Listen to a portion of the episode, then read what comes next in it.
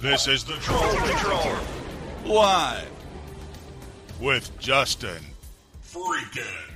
Welcome to the Troll Patrol! Live! You know it's a fun time if we're on in the middle of the goddamn day.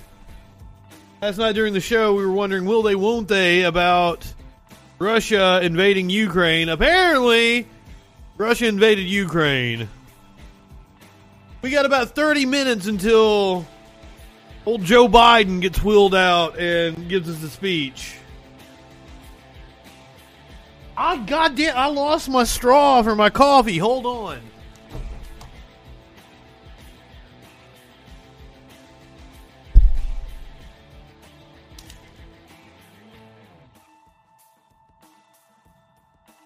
Fucking wild morning I've had. They came in here, tore out my entire HVAC system. They've been hammering, drilling, sawing through my walls. The cats have been going nuts. That's what I've been dealing with. I hope everybody else's morning's going better. They are lucky I was awake. I'm usually not awake at 9 o'clock in the fucking morning. But I was this morning. Cuz I'm I'm not I'm not a I'm not a nice guy when I wake up.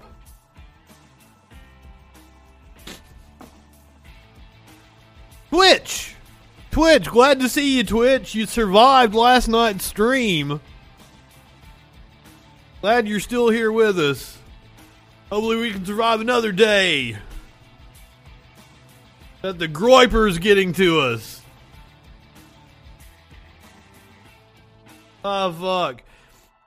Saw a live shot from Kiev. Looks pretty peaceful. Saw a different live shot from Russia. It looked very white.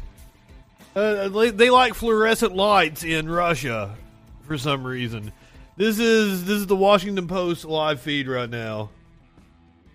See what they're talking about. that the death toll could be um, as high as 50,000 Ukrainians um, that would be dead and wounded. And you know, really, that's just a that's a that's a estimate by them, and nobody really knows because we've been waiting to see what sort of Originally, Biden was supposed to speak about 15, 20 minutes ago. They've moved that back to in Ukraine. and- 12:45 Eastern Time. 12 or 13 hours, we've started to get some clues about how this is going to unfold. The fact that we're seeing these ballistic and cruise missiles being striked, the fact that we're seeing forces push in from Belarus t- close to Kiev, the fact that you know you've had this intense attack that Isabel was just describing on Kharkiv, um, really does suggest that the worst could be ahead of us. So the the story that we wrote yesterday looked at what the human toll of this could be, and it's I'm not high enough for this shit. you know, as there's been this intense diplomacy happening in recent months, we just wanted to make sure that people were Not high, period. um, the There's been people in my apartment. really could be experiencing and civilians in any war situation are going to suffer and how this potentially could be different than some of the conflicts that we've been focused on in the last 20 years the counterinsurgency I've, I've had my tray hidden.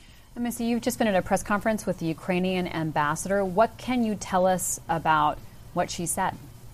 Sure. We heard from um, Ambassador Markarova, who is Ukraine's ambassador in Washington, and she really had a message of defiance as she addressed reporters here in Washington. She promised that Ukrainians will resist. She acknowledged the possibility that uh, that Russia is uh, attempting or will attempt to decapitate decapitate the Ukrainian government, but she said that President Zelensky remains in Ukraine, that he intends to uh, continue governing. Continue There's there has been a lot of talk about you know whether this is a full scale takeover of Ukraine. That they want the Ukraine to act like a satellite state. So she also had a message of Like Belarus? for outside powers to continue with a with a puppet president.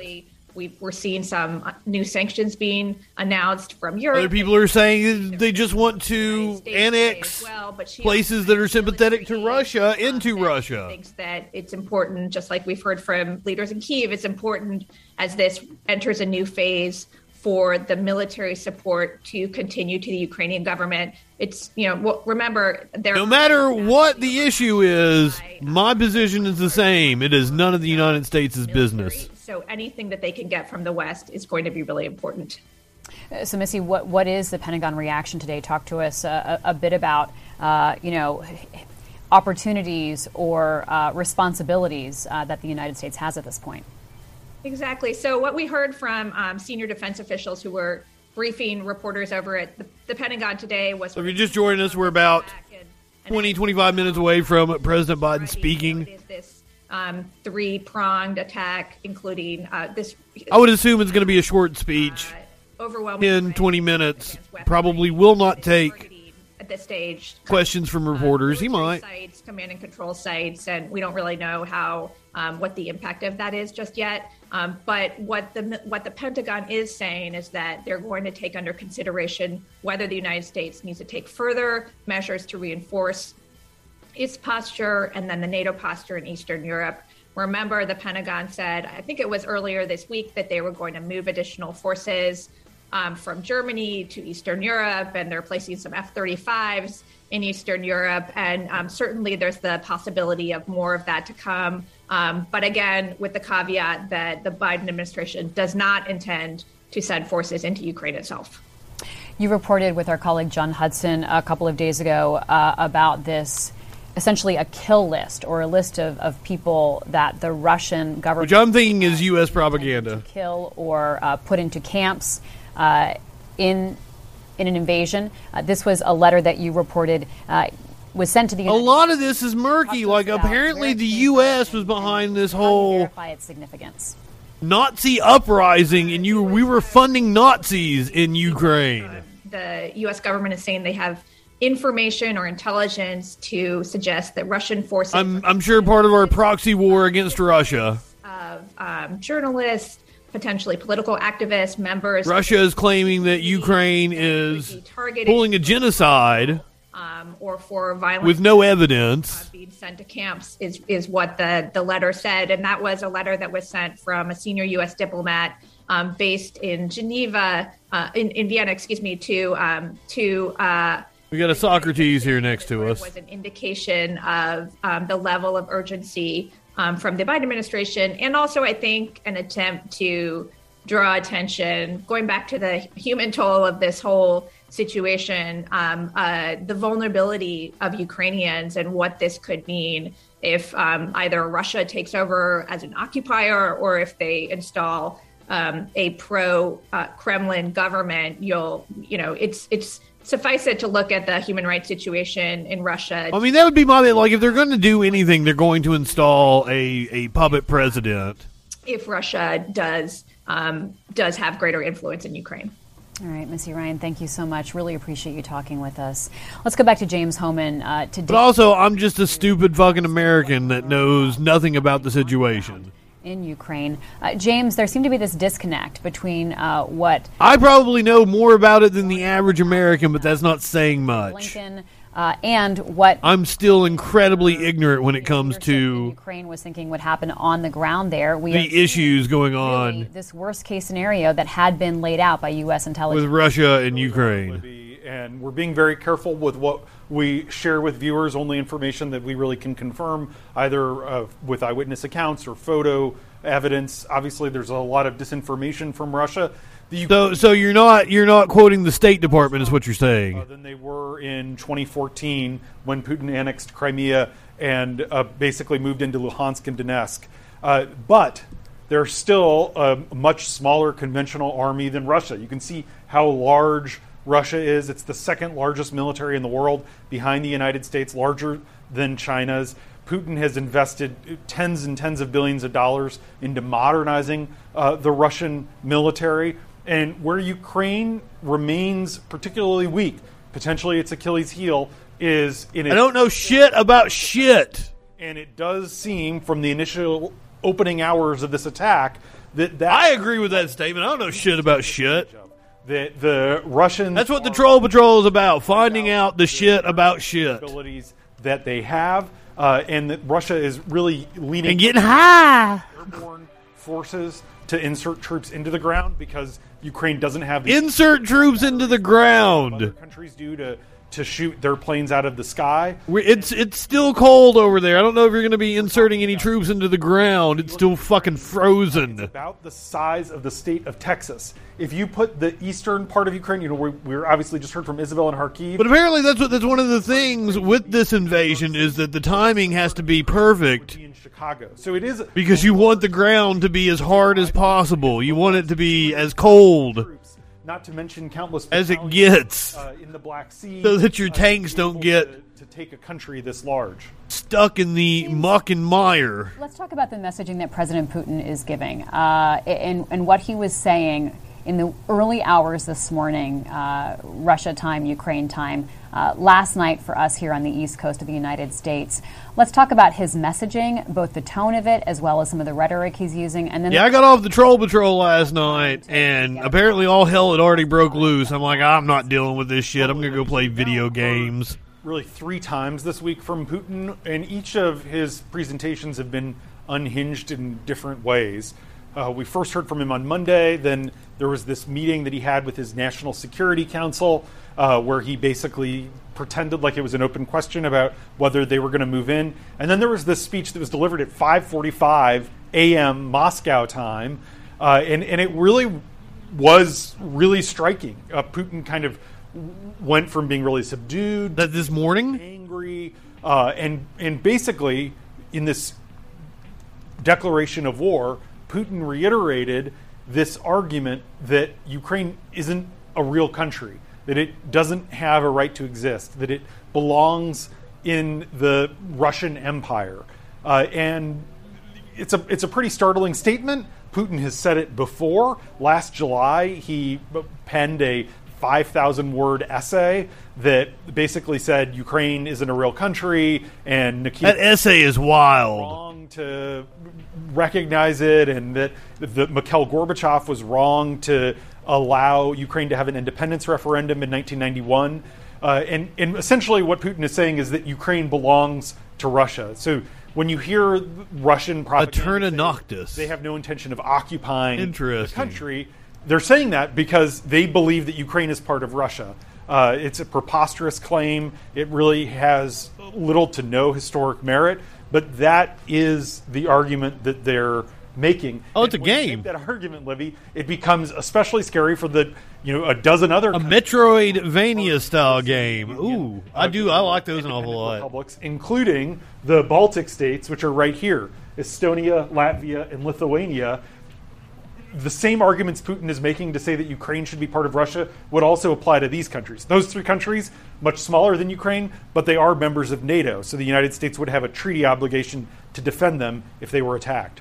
James, what are you going to be watching in the next 24 hours? Uh, night has fallen in Ukraine. Uh, you know, talk to us about sort of concerns as well as sort of areas to focus on. Well, we're we're going to continue. I'm not usually into the frustratingly difficult, I mentioned a few minutes ago, Libby, that the Russians do but I do. I like a challenge. control of the airfields, which makes sense. That's a that's a, that's a fine balance. Like I'm. Really Everybody's raving about Elden Ring, but like that probably is, is a little too frustrating for me. try to get full control Because I tend to I tend to play video games later on at night when I'm stupid high. I, I'm I'm already tired, port of Odessa. Uh, so I'm not I'm not. But this is a, hitting a on all vital, vital cylinders. port because this is actually an incredibly uh, Like Neo and area Bloodbur- Bloodborne and shit. Like land, and it's couldn't- couldn't get into them. Port for wheat in the world. A lot of, of the world's wheat comes through the Odessa port. Putin already controls all of this land. He already controls Crimea. He has dozens of uh, submarines and destroyers here in the Black Sea. And so you could see an airborne assault on Odessa. Uh, and if they seized control of the port and the airport, essentially they, they control southern Ukraine and then they could move forces up further. We've seen a lot of movement in the east and in the north. Obviously, Kiev is the biggest prize. Uh, but this is the area that I'm, I'm watching to see if there's any movement. Also, the Pinsk marshes up here. They, you know, Russia announced that they were doing these 10 day military exercises with Belarus. Those were supposed to end over the weekend. Then they announced that they were extending them. They've moved a lot of Iskander 2 uh, ballistic missiles that are all along here, in which they could really launch a lot of strikes. This is the part of the country that is more aligned toward Europe, but this could allow them to bring uh, forces on both sides of Kiev. See here, this this waterway. It's the Dnieper River.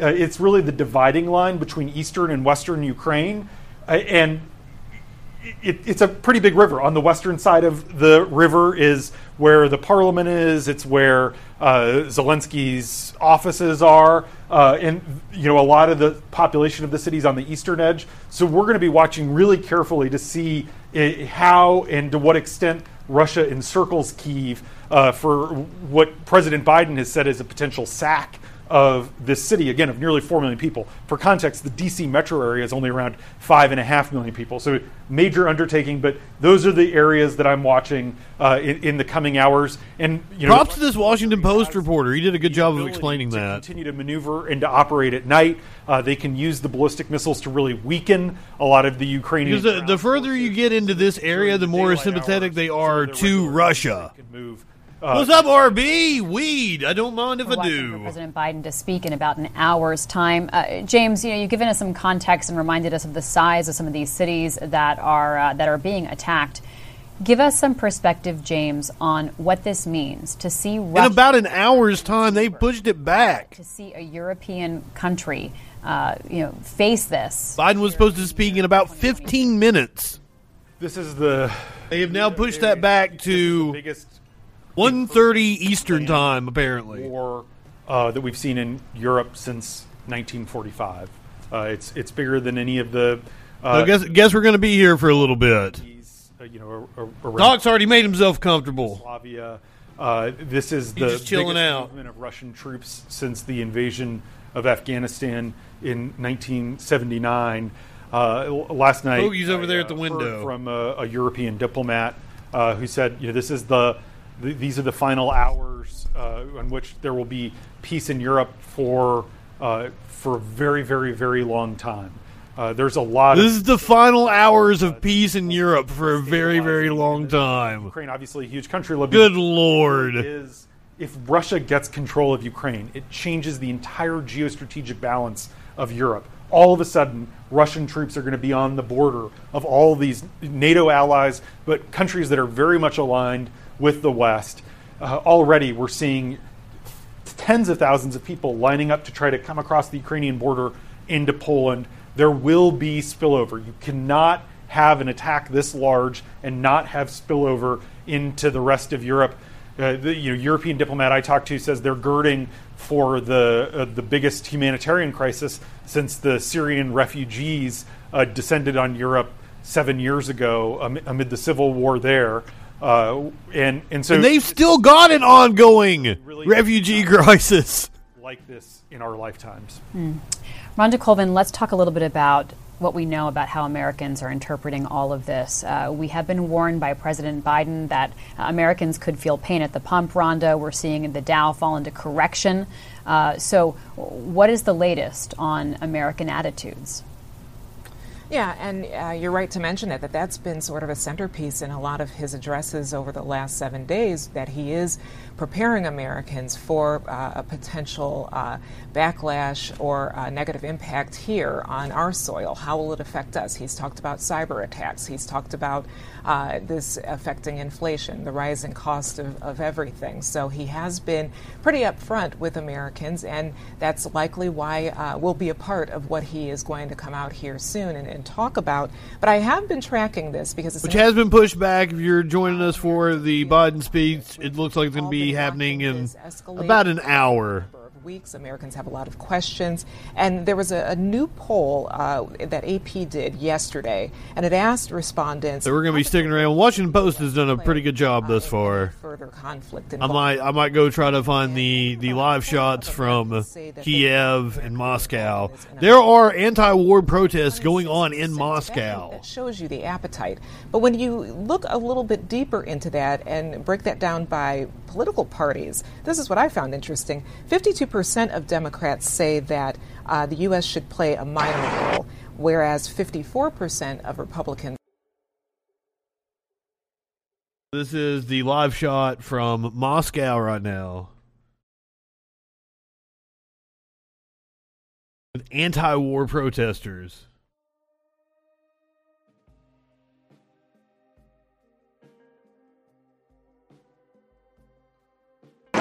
It was the live shot. Apparently, it has gone black for the moment. What the scene looked like about 10 minutes ago in Moscow. That's what I'm talking about. Apparently, they're very fond of fluorescent lights in Russia. I flipped to the the shot of Bel, um, of Kiev, and you know it, it's it's a very tungsten color. It's a it's an orangish color to the city. Everything's all white in Moscow. That was the live shot. It has gone black. This is Reuters we're we're looking at right now. Uh, I guess we'll come back to that here in a little bit. Not have any nuclear weapons, so that did keep uh, that region as well as the world safe. And he also pointed out that America also has to be on guard, even if something's not happening on our soil. We have to be on guard because there are ramifications that could uh, affect us all. So that's sort of the sell here that members of Congress have uh, been telling constituents, and we're also seeing Biden do that as well. And of course, Rhonda, we will see as things materialize on the ground and we see these pictures and images and reporting if that alters, of course, people's attitudes and reactions. To that point, let's see what has been happening in Ukraine following a night of explosions in Kharkiv. One family with a five month old baby wondered what they should do next and where they could go to find safety. Our colleague, Washington Post journalist Whitney Leaming, spoke. So this is the shot. You you can see they had it up in their top left hand corner. This is the live view of Maidan Square in Kiev. Very peaceful at the moment.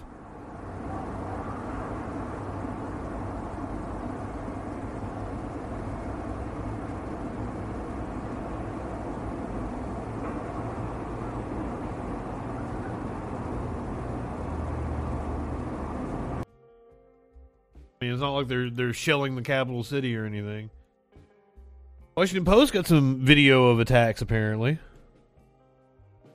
And I wrote messages to my friends in Odessa, Kiev, and Dnipro, and they also confirmed that uh, um, they also heard this um, sound. So for me, it was no doubt anymore. RB, you, you bring up a very good point that it's, it's it's very possible that the situation is changing by the minute. They're revising Biden's speech.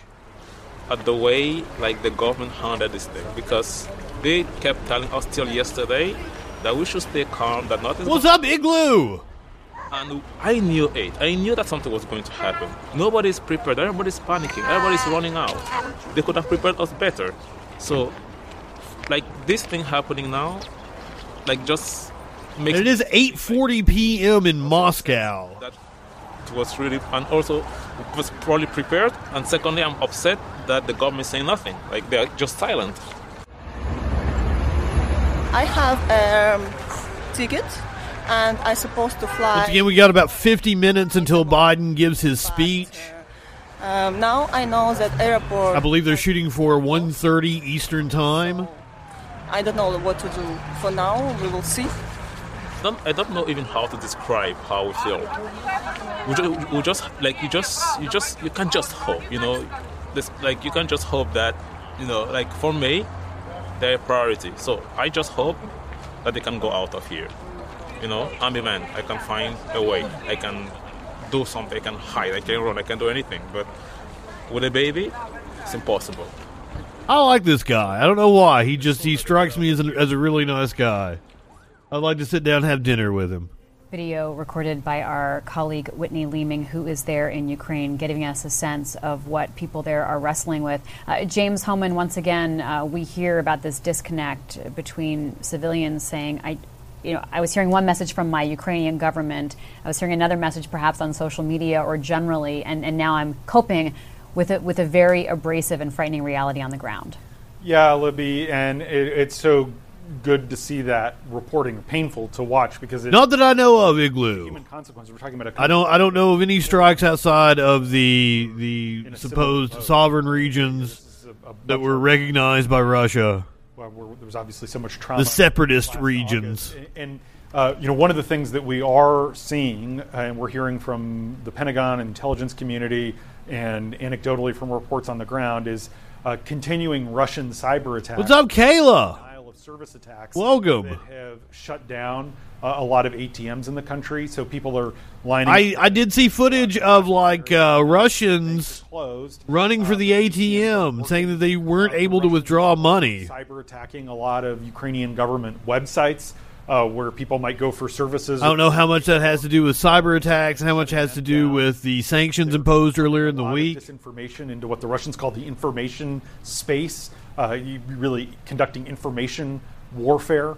Uh, and We we just saw a live shot of Kiev, we just saw in a much more precarious, much more scary. and everything seemed You know, peaceful. we are seeing reports from the Ukrainian Interior Ministry that Ukrainian military aircraft have been shot down. We're seeing a lot of images of uh, downed This is this is the view from uh, the main square of And Kiev. certainly, it's not safe right now uh, to fly any kind of commercial aircraft in Ukraine. And in fact, there's a tragic history uh, of, in recent years of uh, the Russian-provided missiles being used uh, by the separatists to shoot down a commercial airliner in eastern Ukraine. So it's it's it's incredibly scary, and it means that the only real way Well, we had a story of fucking Belarus causing a, a plane to land. What? This was about six months ago, And a lot five months ago.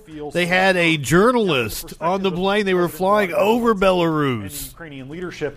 And the president grounded the plane. and angrily complaining that the U.S. government was saying that an invasion was looming. They I don't know what was up with the. 'cause, Like people fleeing the country.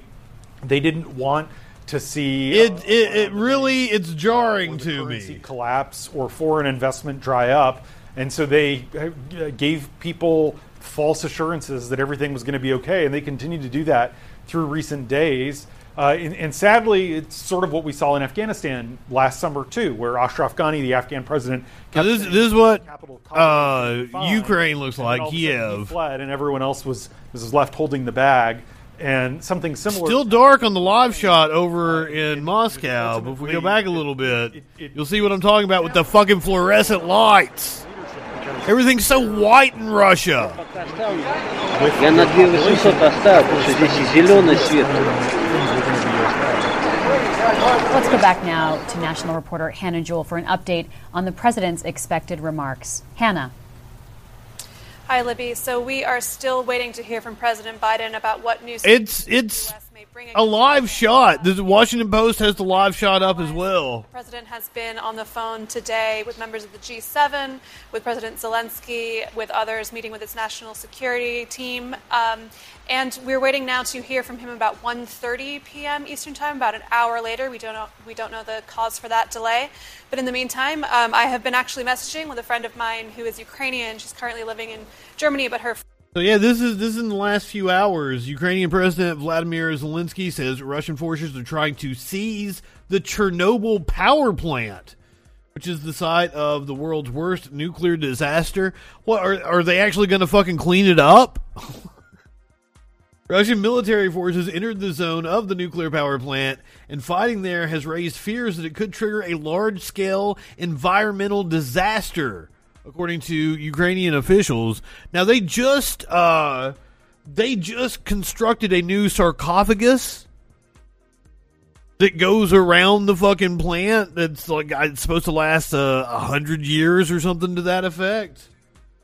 They just put that in place 2018 2019 it hasn't been that long ago so hopefully uh, the russians aren't shelling that shit kiev's forces are fighting off russian troops for control of the chernobyl plant which spewed radioactive waste across Europe when one of its nuclear reactors exploded in April of 1986. I don't know what Russia would do with the plant. It's not operable. like uh, it's not like they're gonna seize the plant and start you know bringing the uh, fucking generators back online that ain't happening wild All right, thank you so much, Hannah Jewell. And as Hannah said, we do expect to see President Biden speak at 1.30 Eastern Time coming up shortly. We will be with you uh, throughout and during that speech and then on the back end of it to uh, provide some analysis here live from the Now, Zelensky is calling it a war with the whole of Europe, with them attacking Chernobyl. You know, Olivier, uh, Hannah gave us some important history and context there. Concessions that Ukraine had made, uh, you know, and there is the question: Garish design is that what that's the called? Rest of the world hold its commitments to Ukraine, even though it's not a NATO nation. Talk to us about the relationship. Obtrusively bright and showy. Well, she was referring to the Bucharest Memorandum, which was ironically enough signed by by Russia and the United States. Um, the relationship with NATO is a really complicated one. Ukraine has been uh, pushing for NATO membership for for years and years, and they are technically on something called a membership action plan. So if they meet certain conditions, they would be considered. Never gonna get it. Never gonna get it. Except that now Vladimir. Oh yeah, I broke out some En Vogue on you. Because it's unthinkable that Ukraine would be uh, invited to join NATO with its borders in dispute and an occupying force there. Um, and so, um, if you've been listening to the um, to the president of the United States for the past weeks, and uh, people on this live stream probably have been, you've heard one consistent refrain, which is that he is beefing up the American presence in NATO countries, but that he will not send American troops to fight Russia in Ukraine. That's a very important distinction. Know, I want to bring Rhonda into the conversation, James, and then get back to you, Olivier. You know, Rhonda, you were breaking down some of the latest poll numbers for us. I want you to share with us, Rhonda, what stood out the most to you, because uh, Olivier wrote about this in his Daily 202 today. So, what stands out the most to you in, in terms of how Americans are interpreting and digesting what the role of the United States should be? Yeah, it's that that first uh, question to the, the people who were polled, and it's uh, how big of a role do you think the United States should play in this? And it was only twenty. What do you guys think Russia is trying to provoke the United States to do? Really, uh, gives you some insight on. How are they are they goading us into? Of course that question was also broken getting getting caught up in another quagmire. following this closely and those who are not following it as closely. Those are they thinking that the US isn't going to do anything? media reports or, or understanding the history of Ukraine and Russia they believe that the United States the the Obama red line got crossed. but it's really that that quarter of Americans saying that they really multiple times by Putin uh, tells you the invasion of Crimea, the, the use of chemical weapons in Syria. And the White House uh, understand this. This may be another reason why he has given regular uh, regular speeches on this uh, in the last. Which there's there's some dispute about. Back in early January when he gave that. Did the Assad forces use chemical weapons, or were they rebel groups possibly supplied by Russia using chemical weapons? Call it imminent, but he has at least been consistent in, in the way We're, we're playing we're playing 4D chess over here. I'm sure, that's a part of the calculation with the White House in terms of how. But what what does Russia want out of the U.S. in this whole situation? What are they trying to provoke us to do? America's longest war in Afghanistan. Uh, of course, Biden took a, a, lot of criticism criticism for how that was handled. Uh, so I'm sure. I would assume you wouldn't want to station troops in Chernobyl because it's still radioactive. It is not occupied. Americans say we should not have a major role. So that shows the White House has. What, what's the name of that that little pricknick? Americans that. Uh, if we, I'm, I'm, probably saying it wrong. That that city that is right there next to the Chernobyl plant is not occupied. What kind of a lift the White House and President Biden have? That area has been abandoned. Coming off the heels of Afghanistan. Right. Which, what was it? Eighty six. Uh, the, the poll we're talking about, uh, Associated Press, and yeah, nineteen eighty six, suggests that Biden has actually a fair amount of room to run here because. Uh, as she noted, the more people find out about what's going on in Ukraine, the more they are willing to embrace a larger U.S. role. One of the frustrations, and I'm sorry to do any media on media violence whatsoever, but one of the frustrations from that poll is that major role, minor role are not defined. And so it's hard to get. That would be a problem with the poll interacts with. Also, we looked at a poll not that long ago that showed like the less people knew about where Ukraine was located on a map. But in the state Pripyat. Lay out the stakes. Thank you, Tones. He's done consistently since January 1st, but also talk to Americans about what they can expect to see. Um, you know, there's a there's a not totally implausible situation in which the United States comes out the way the UK just did with sweeping sanctions that damage the Russian economy, and Vladimir Putin decides it's time to show off some of his uh, cyber warfare capabilities. We already saw cyber attacks shut down an American pipeline last year. Um, there could be other after effects. British Prime Minister Boris Johnson had just finished speaking about the time the stream came on. Of the economic. Uh, about 40 minutes ago. I don't want to call it warfare. The economic conflict here, the, the, the sanctions. And he's talking. My apologies for missing out on Boris. He's always a hoot. That, that stood out to me in that poll is I didn't. It did not come through that a lot of Americans have been thinking about this as an as an immediate problem for them. And so I think the president has to talk a little bit about, about. I don't see how it's any kind of immediate problem for me. As a consequence of what is now the largest military conflict in Europe since World War II. Olivier, what are you watching in the coming hours? Uh, in addition to President Biden's words, what else is on your mind right now? Also, how interesting is it that, like, Putin was doing all this provocation British leading up to 2016? Go back through that and Trump wins. Clues about what the United States will do based on what Putin didn't pull any of this shit until we got Biden in office. He's gone after two banks that primarily fund state projects. Why? Including military acquisition but it has left. I would think if you wanted to pull some um, after buckery the, in Ukraine, you would have done it under Trump and got far less pushback. Hit, ordinary Russians, so to speak, will will also feel some of the pain. I'm watching that.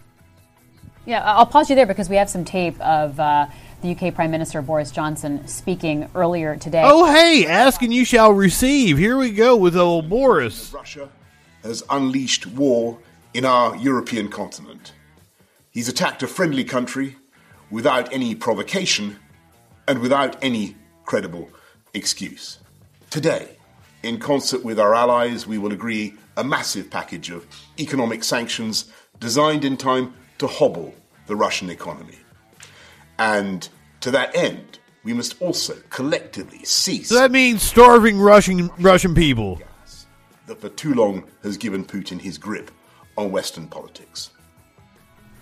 Olivier Knox, uh, how important is it uh, that countries sort of work together uh, in unity here in responding to Russia, not just European countries, not just the United States, but other countries as well?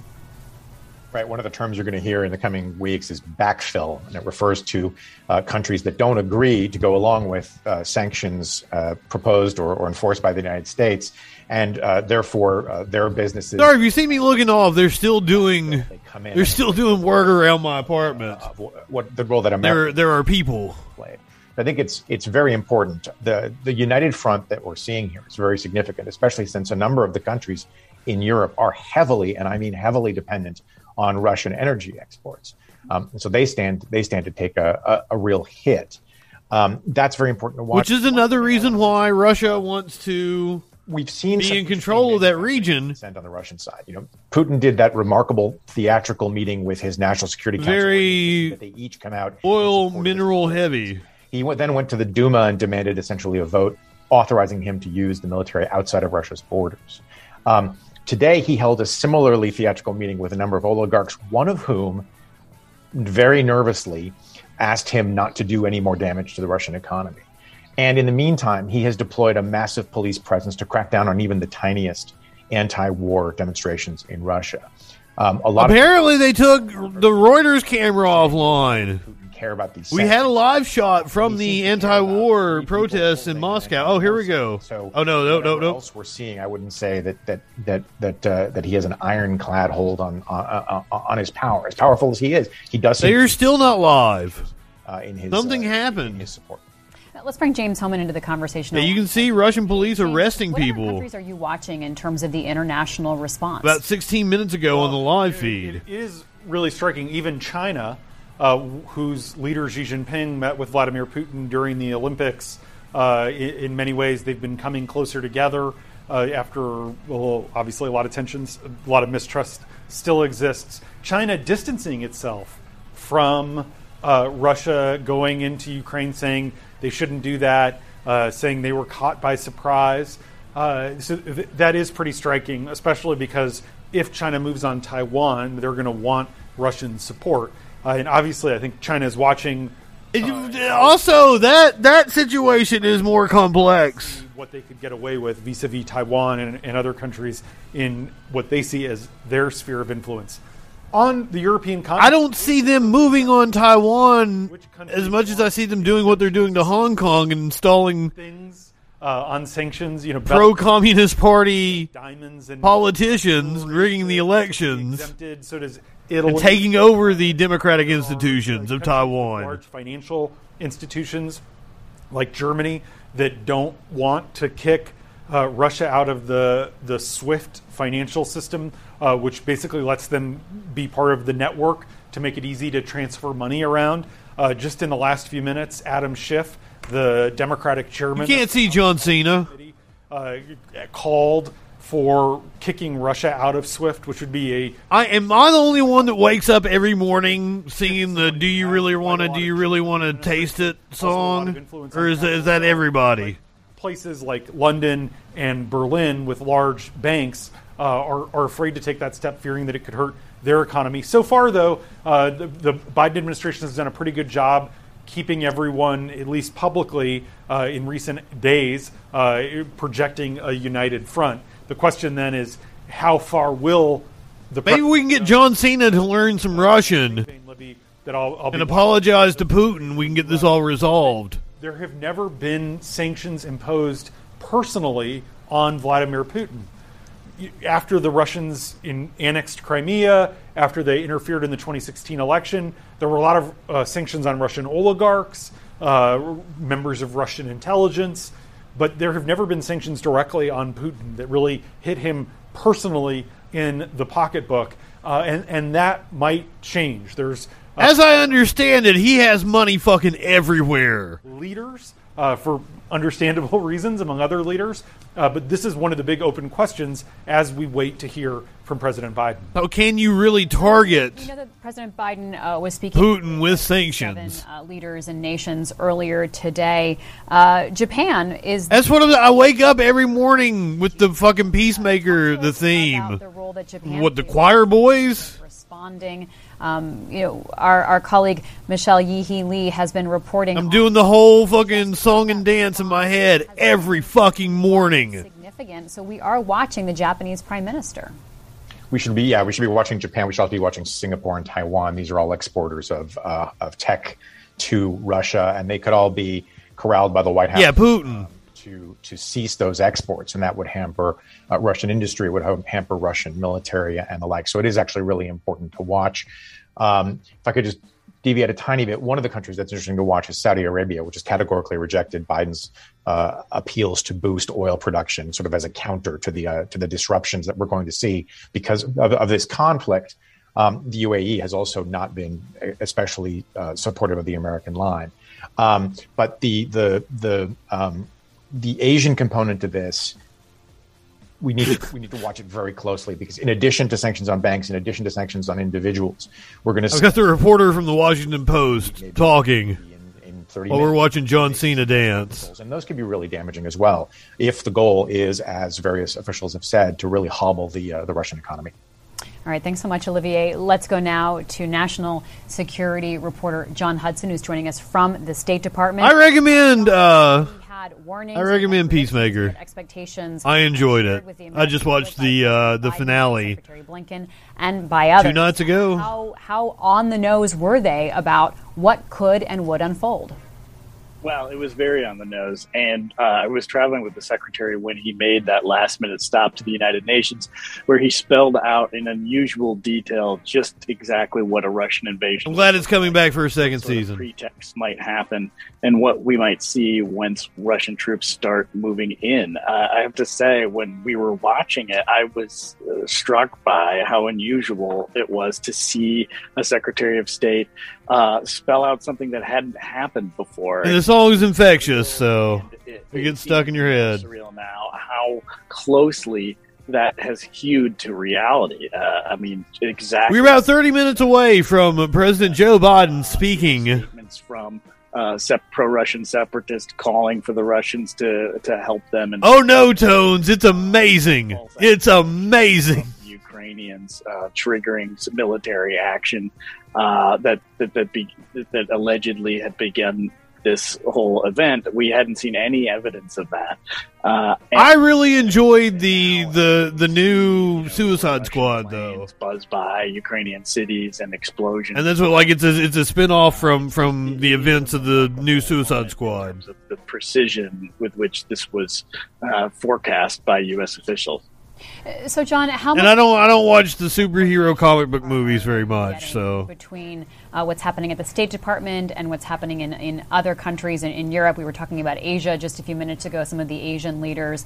Uh, how how it, there seems like there's just like so much conversation happening right now on. So I I I highly enjoyed Peacemaker. It I is recommend a it. ton of diplomatic discussions Highly going on right it. now. I highly recommend you it. Have been getting into this discussion. Very much enjoyed. previous, uh, interviewees about the sanctions game. That's huge. How is the Western coordinated response going to be? How hard is it going to hit the Russians?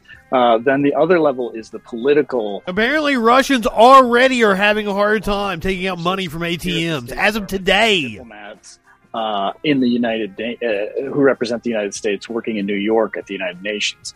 Uh, Would have been nice if we still had a live shot of Moscow. uh, on how the next steps are going to play out in the United States. And the way that they're going to move this forward is a Moscow put an end to that a shit. resolution condemning Russian action at the United Nations that's going to be held up for a vote tomorrow. Now, we have already heard a lot, and I think even casual readers will uh, recall headlines in recent hours about um, the United States uh, re- criticizing Russia at the United Nations. What's different about this is that they are going to put forward a resolution. Uh, it's not, uh, you know, uh, but previously these were just remarks, and now this is a resolution. So that it, this is a real scramble to see what like-minded nations uh, come behind uh, this resolution that will condemn the Russian military action. What a novel idea, Tones. the familiar allies. Warlord did tell me. Warlord did tell me. I've I've I've been skeptical of all this. I've I've thought it was all just fucking bluster from both sides. Uh, the big question mark is, you know, what a country. I don't, I don't, and I still don't know that it's not bluster from both sides. That Putin and and Biden aren't on phone calls together, like, oh, this is this is good for Raytheon, this is good for Boeing, vetoed by the Russians. good for Lockheed Martin. is to isolate Russia on the international stage. Let's just let's just keep playing it up. Russia for for its actions, and uh, that is Russia wants wants to look like a big baddie on the world stage. does in brokering The deals. U.S. wants to spend money on defense contractors. It's a win-win for It's everybody. true that Russians act, Russia act, Russians actions themselves are maybe their most uh, the greatest liability that they have. That has And apparently, even Ukraine has been playing this up because they wanted they wanted some of that sweet fucking U.S. money and some of those sweet U.S. arms, at the United Nations. and that they've they've been playing up the threat in order to get the U.S. to pay more attention to them. an emergency meeting held at the request of Ukraine. Simultaneously, we were hearing Vladimir Putin, the Russian president, sort of uh, you know make this you know, very newsy but also very frightening speech. And the attack on Ukraine was launched. So, what is the role right now of the UN in terms of actually having heft and muscle? You know, you, you talked about isolating Russia. Uh, you know, are there other vehicles that are seen as ways to do that? I mean, at this point, I think you're right. That split screen was incredible, and I think it also laid bare the limits of the world body that is the United Nations Security Council in brokering and coercing in any sort of way. The reality is, when you have a UN Security Council member, uh, a, a permanent seat, uh, A veto power. And so, really, the only thing that you're going for is naming and shaming. Uh, other than that, it is pretty much just a gab fest, and and that's why there was so much frustration as you saw basically, you know, explosions ripping across Ukrainian cities last night. You, it also came as nations representatives in New York were saying, you know, let's call for de-escalation. Um, let, let's stop, you know, war from happening. Uh, in fact, you know, military. RB, my my my tummy is growling already. And as a Hopefully, Biden doesn't talk for too long. and updating their remarks from saying let's you know not go across the Rubicon and then saying actually it has been crossed and uh, going from warning and pleas for peace to now basically pleas for ceasefire uh, to stop the violence and and that will probably be the next phase as well. Uh, can the Russians be convinced to slow and stop their assault? I think officials here at the State Department and elsewhere have their doubts that, that Russia is going to stop until they complete what they view as their mission. Mm. John, you know, as what is their mission? I'm still confused as to what anybody wants out of this situation. Other American leaders have said, here's what we expect Vladimir Putin to do, here's what could come next, here's what could come next, and those things have happened. There's obviously been uh, a lot of work put into planning and trying to make. To the best of my knowledge, it seems that the U.S.'s position is just Putin go home. What are the calculations? Putin, you're drunk. Go home. Now into sanctions in terms of feared retribution by Russia. That you know, we heard this sort of threat by Vladimir Putin yesterday to, to the world in reacting, uh, warning the world about how they would react to what Russia was doing in Ukraine. So, so how much are leaders having to uh, think five steps ahead to what Russia would do as a countermeasure? Yeah, I mean it's interesting because Russia is is such a major player when it comes to the military, and there are a lot of questions about what needs to be considered in terms of things they can do uh, that we might not even be anticipating as a result from this. If it if all of this just stays in Ukraine, then it stays in Ukraine. But remember, Russia has a long you know arm. It is it's it also has mercenary organizations like reinforce the, the Russian sphere of influence. Venezuela. It's also involved in the Sahel and Africa. Um, are the ripple effects going? Are you, are you saying Putin is on a mission to make Russia great again? stiff warning when he began this military intervention, saying, if you get in our way, you are going to be hit harder than you've ever been hit before. And I think that that was a signal that the he, you know, he is going to conduct. He's been laying here the whole time. Ukraine and will lash out ferociously. Um, he really wanted some attention his way.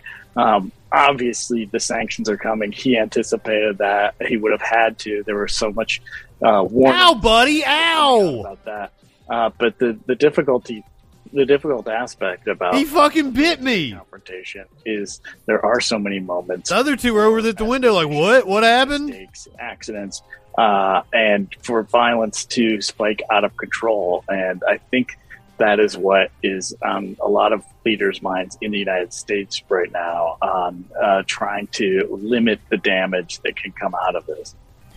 Thank you so much, John Hudson, joining us live from the State Department. Really appreciate it, John. And to that end, here's some of the latest. We're about 20 minutes away from President Joe Biden giving us whatever speech he's going to give. Russian invasion forces have taken over the Chernobyl. You got tired of my shit. Power plant, that abandoned plant, of course, that was the scene of the 1986 disaster. Our colleagues are reporting that in the Washington Post. Uh, to John's point about uh, about ramifications. I highly recommend the Chernobyl miniseries that was on HBO. Pager, who's joining us from the White I enjoyed it very much. That, to, to me, that's I laugh at horror movies. Time, uh, but like Chernobyl, like it's something that was real and, and, sort of meetings he's been having actually happened. He's had conversations with the G7. The way it was depicted, that was true horror to me. Yeah, so he met this morning with his G7 counterparts, where they talked about the latest uh, in Russia and Ukraine, um, and they've agreed to move forward on what he is calling a quote devastating package, devastating package of sanctions and other economic measures. I'll show you a devastating package. Um, that's a tweet that he sent out um, about a half an hour ago, and, and right now. From my understanding at sources at the White House, is um, he's in the Oval Office reviewing his speech. I pull my pants down and women laugh at me, and then I'm devastated. In the speech, um, which he'll he'll give, um, shortly, he is expected to lay out some of these sanctions that the, the G7, the U.S. and its Western allies are going to put on, on Russia, and we're expecting watching the watching the old PSAs of the whole the, the duck under your under your desk and because that was my mom's generation, right? Had to had to do the the um, nuclear war drills and shit. Uh, harsher penalties, um, economic measures to really try to choke off the Russian economy from the rest of the world. Um, and also, I think we're going to hear the president talk about um, only drill drills I remember when I was a kid. Because like I was I was born between the uh, nuclear war drills and the school shooting drills. What we had was like tornado drills when I was in school. The role of the United States uh, compared to, to other countries and, and other allies who were all Go into the hallway and put your put your head between your legs, pretty much. just how forceful to be against Vladimir Putin and Russia. Yeah, look, I think the United States feels, and President Biden feels that the U- U.S. has to play a big role in working with other Western allies, the other G7 countries, um, to to coordinate and collaborate on sanctions. Obviously, Boomers. the connected nature of the global economy. RB, I don't know if you've ever been in, in Twitch when I've dumped you over at Echoplex. Itself as it could with its partners. I think They've they've got a song they play called Boomers. Feel is uh, really good. I can't remember the name of the band off the allies. of my That is head. why um, we haven't heard from the The Roughies, maybe. was They had this meeting to kind of find an agreement on, on which Highly recommend checking it out. to put on Russia, um, and, and then we'll hear some more details about those shortly. Uh, but I think you know this is something the president um, has talked about throughout his time in office, even as a candidate, um, that he strongly believes in alliances and ran Periscope isn't a thing anymore. That he said were I used to have somebody that watched me every night on Periscope. um, a time where he is showing that um, he he's working with allies to to. Oh, you had school shooting drills, Aaron? Oh, that's the band name is Periscope. Oh, okay. Thank you, Tones. We're hearing from Tyler Pager, who is live at the White House. Oh, House. shit. Get an image on your screen, a live shot from the White House, also a live shot from Kiev, where it is after eight o'clock at See, night. like- Tyler, uh, you know, there's so much else on the president's Columbine happened my eighth grade State of the Union year. speech next Tuesday night, and we were And like there there were minor changes like throughout my like high school career. Like they would lock all the What do doors we know about the rest except for one. right now? Yeah, look, there's obviously. Uh, we didn't we didn't have like active shooter drills yet. just listed off two of the uh, biggest things on his plate right now. I think that's a um, at least for the, the Supreme Court. I think I think that's also a post nine because 9/11 happened my of, of senior Monday year. nominate uh, the replacement uh, for Stephen Breyer, but I think like post 9/11 things really started to change inside schools. situation in Russia and Ukraine, and that is um, occupying the most. Like my entire high school career took place between Columbine and 9/11. Um, there Two very, travel you know, Washington, given the earth-shattering events in American history, you know, I think there, especially there's for a school-age child. for, for the Supreme Court and the State of the Union, which will deliver on Tuesday. Um, but but I think again, it, it's all um, the run. Now the kids are getting World War Three. Yay! Reporting live from the White House. Really appreciate it. Let's go back to James Hohmann. James, we were talking a few moments ago uh, about this story. Yeah, it's like it's really post 9/11 Americans know that the country got into the security theater. It became a that this could it became a moneymaker as well. Post 9/11, everybody was scared. There were all kinds of companies uh, popping up, probably going to teach you how to do active shooter drills and shit. to Kiev. The Chernobyl region's up here. This is Russia. This is Belarus. Uh, it's part of what appears to be a uh, Russian effort to take the capital, uh, to topple the government. We know uh, Volodymyr Zelensky, or the Ukrainian government says Volodymyr Zelensky is still in Ukraine. Uh, they suggested he's not in Kiev, but they've declined to say where he is, uh, trying to protect. Wow, they're really talking like Russia's going to topple the government uh, the history, but it's part of uh, in, in, in just a matter of time. That is going to happen within the next few days. the, That Zelensky may flee the fucking country. Right now, No fucking way. Chernobyl is is obviously abandoned. Maybe maybe I've been too cynical about this, and uh, when there was the fallout, clouds of I've I've downplayed it a lot. You know, like fucking the U.S. is just blowing smoke. Europe uh, about potential explosions here. What I've heard from U.S. defense officials is that the Russian regular forces uh, they have conscription, they've been called up, but they actually train quite a lot on how to work. It's just two fucking weeks ago. It didn't seem like Russia was was on the verge of invading. Troops do.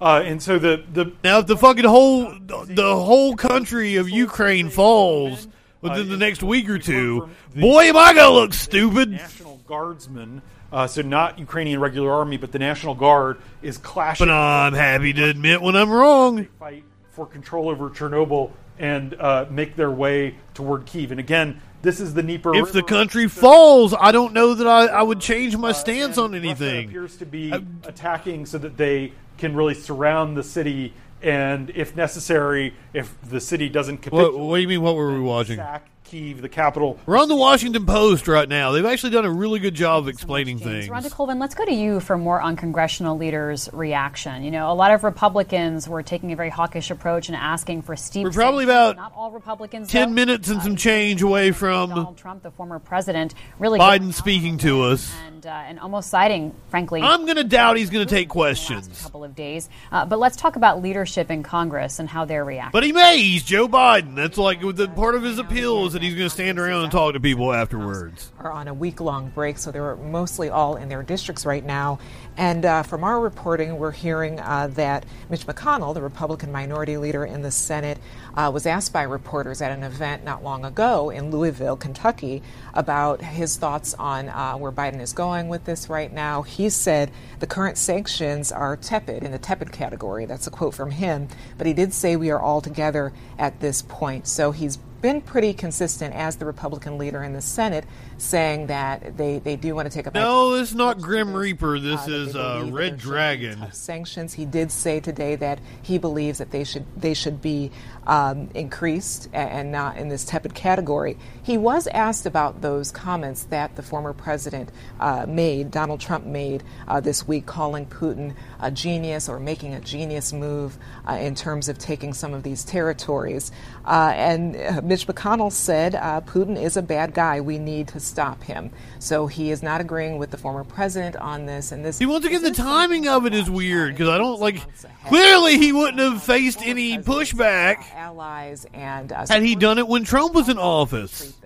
Already, we've seen. So why do it now? Stand uh, with the Democrats and saying the same things that uh, the U.S. needs to support Ukraine. They Did did Putin not want to put Trump in a position of looking weak? congressional Specifically, for the last several years. Let's think back to the uh, special counsel's report, uh, the Robert Mueller report, looking into the interference in the 2016 election. You had a lot of Republicans on the Hill standing by uh, President Trump saying that uh, this was a witch hunt, that Russia didn't do this. Now they're kind of put in, in a place where they're going to have to e- either side with uh, Democrats and, and Biden and show support for the White House on any moves against Russia. oh no, no, no, no, no! They're totally going to suck Putin cock.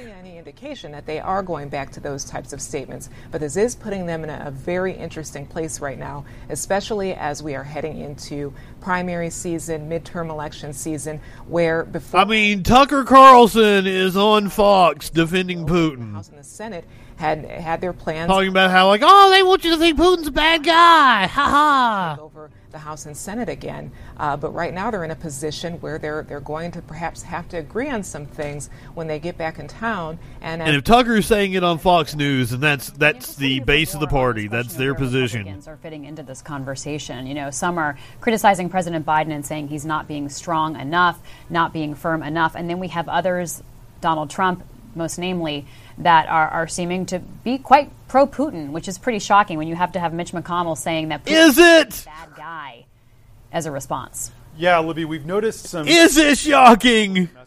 Someone like Josh Hawley, the Republican senator from Missouri, uh, was taking the Tucker Carlson line, has been on Tucker Carlson's show saying this isn't our fight. Why should we care? Uh, today, putting out a statement saying Biden's not being tough enough. We need to supply the Ukrainians. We need to show backbone and resolve.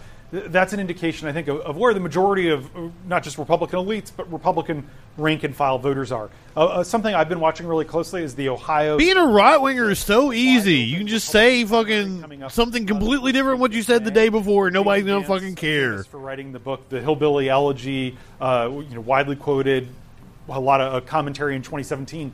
He said on Steve Bannon's uh, podcast last week that he didn't care what happened to Ukraine one way or another. It didn't matter to him. Now, the other four.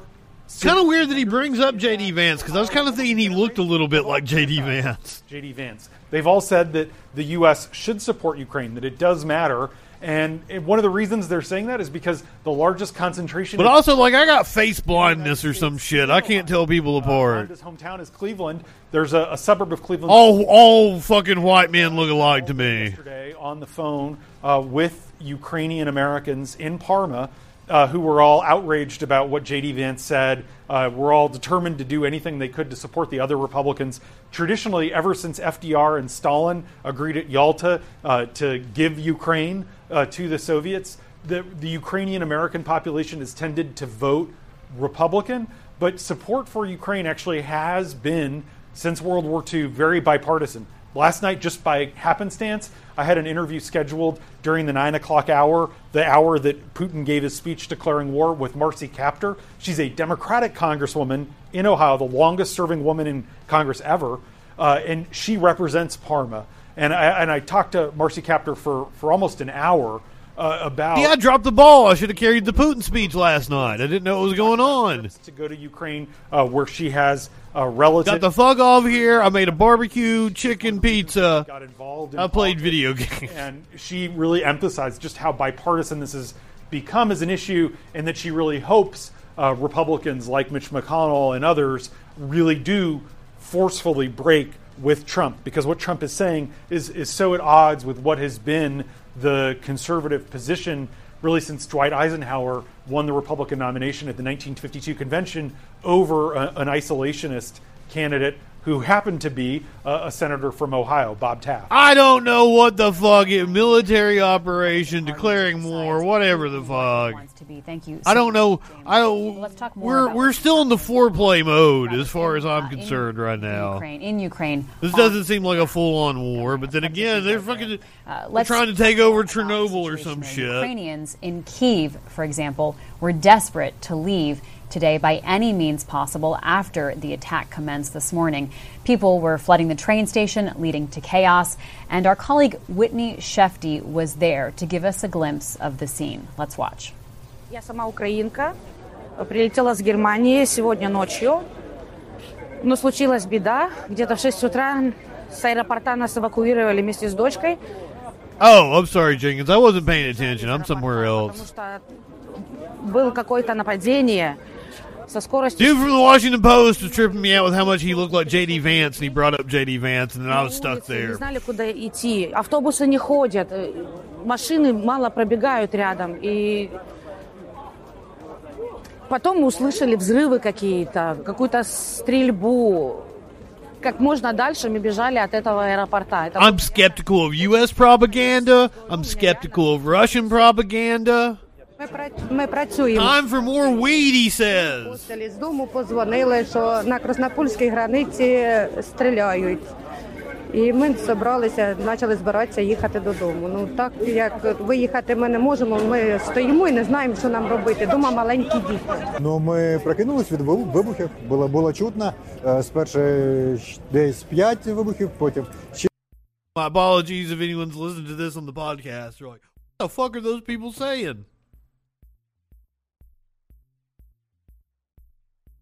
They're angry, but they want peace. That's what they're saying. I'm scared and I'm anxious. Дітей, тому що в нас границя дуже близько дома. І Потом, когда узнали, что поезда отменяются, люди, много людей выходило отсюда и плакало просто. Потому что все I mean, движение it's not a good sign if the people are actually fleeing the country. было закрыто. Ну, сегодня The more well off people этого, понимаете, как? Мы- are fleeing the country. Но все равно как бы страшно. У меня вот сейчас муж на 16 этаже в Броварах в квартире. That's why I get asked a lot of times, like, you know, am I going to leave the U.S.? It's like things look dire here, but like it is, it is a position of privilege on me that I would be able to leave. I don't even know if I could. if I would have to scrape together all the resources I had in order to be able to hightail it out of here. Э, Еду в Кировоград, но на Кировоград вообще нету никаких. But it is a possibility I could consider. But that's just a that's a that's a, a place of privilege for me that I am able to leave. Киев. е, поїдемо I don't think it would be right of me to leave. до окраїн міста, звідти спробуємо на автівки на маршрутному Hello, Ginger. Варіантів в нас небагато, і ті кішки зроблені. Sorry, sorry to have you join us under such circumstances. As apparently we're seeing the opening salvos of World War III. У нас в Броварах уже квартира. Мы как бы выбрали Порошенко. У нас был прекрасный президент, которого мы... I sound like me, right? I was listening to to one of my clips yesterday, and I thought I sounded Все мы находимся здесь, и внуки все. uh, impaired. Возможность выехать, но... But no, no, no, no. I sound like me, right? I, I sound like that sweet radio voice is coming through. И я как бы была военнообязанная. То есть я могу помочь нашим ребятам, ВСУшникам. Did you see me walk up to like a uh, То есть я к этому готова. У нас под... like a cashier at a gas station or something, and they'll be like, "Hello," and I'm like, "Good afternoon." it really fucking freaks them out. Как бы у меня нет с собой оружия. Я еще не прикупила. We're we're just mere minutes away from President Biden speaking. Now they've pushed this back on us multiple times. He was originally going to speak at noon Eastern time. It was about an hour and a half ago. By Whitney Shefte in Ukraine, uh, just incredible. They've pushed it back a couple different times. Now we are looking at 1.30 Eastern time offering awaiting President Biden's speech, threatening that she will uh, kill people, strangle people with her bare hands if it comes to that, giving us a sense of the heightened emotions and That woman is awesome. She she will strangle people with her bare hands if it comes to it. Let's go to Karoun Demirjian, who covers national security for the Post. That that is that is a woman that Sparkles would admire. the, the world powers, but then when you see our colleagues reporting from on the ground, talking to citizens who are confused and angry and scared, it, it really does. And apparently, I thought I was like brightening up her day by sending her memes throughout the day. No, no, no, no, no. Apparently, she's like, this motherfucker's looking at memes. I've got to work during the day. Fuck him. and this this conflict happen in Europe. I mean, a, a large part It's what you missed if you missed the freak show this past Friday. making the American people kind of connect to this in both ways of you know being prepared for what the domestic fallout is going to be at home, Warlord. of why we should care. Um, you know, last night there was speeches by the Ukrainian president, by the Russian president, too. Obviously, Shaking your head at me. invasion. But the Ukrainian president really, you know, he spoke to the Russian people and he spoke to the Ukrainian people in a very firm, very heartfelt sort of fashion, and that sort of the female mind and Sparkle's mind are two different things. Like you can't just you can't just categorize her as like a normal female. and we're all people and we're supposed to care about. She she is very different than anyone you've ever met. So Come on, you've you've interacted with her enough to know. he's going to have to both make the American people feel that in a way that you know takes a population that is uh, here a population that is kind of tired of war and a little bit tired of geopolitics and makes them understand why this is such a big deal and something that they have to get behind. And also, Is is this good walking content? What Putin has done here. I mean, look, we have been here. Also, don't pause your walk to answer that question. Just answer it to your convenience later. It's going to get worse. Um, this is the time when everybody's looking. Sparkles is adorable, but she will also throat punch you. She will pull a gun on you. What is going to happen for for helping Ukraine? For But overall, she is adorable. be pouring into Europe. You saw all those people at the train stations trying desperately to get out. Everybody is trying to outrun guns. I, at least you're up and moving. That could help once Biden gets on here. Washington Post has actually done a really good job. I will give their, their correspondents and their reporters mad props. They've done a really good job of explaining all this. We're, we're trying to get as I think uh, I think this is possibly the best coverage I could have picked Vladimir Putin are to pull up. narrators. What do we know?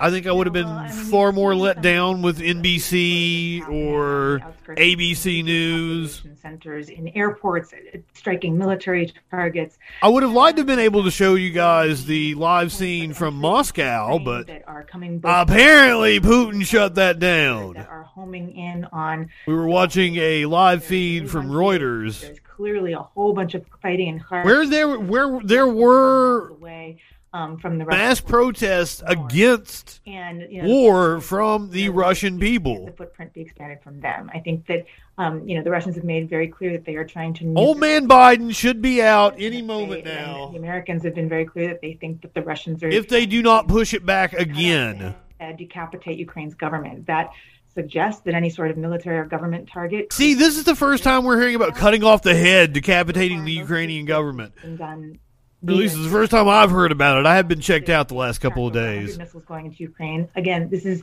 as of a few hours ago. So all of the, the I, I didn't realize, like, I thought it was going to be another and the Putin power play coming in again, moving. where he's going to take over another, you know, a, another couple of regions that were sympathetic to Russia. I didn't think it was going to be a full scale takeover of the whole goddamn country. You go towards Apparently, Zelensky's whole presidency is at risk at the moment. the airports are an op- airports aren't an option.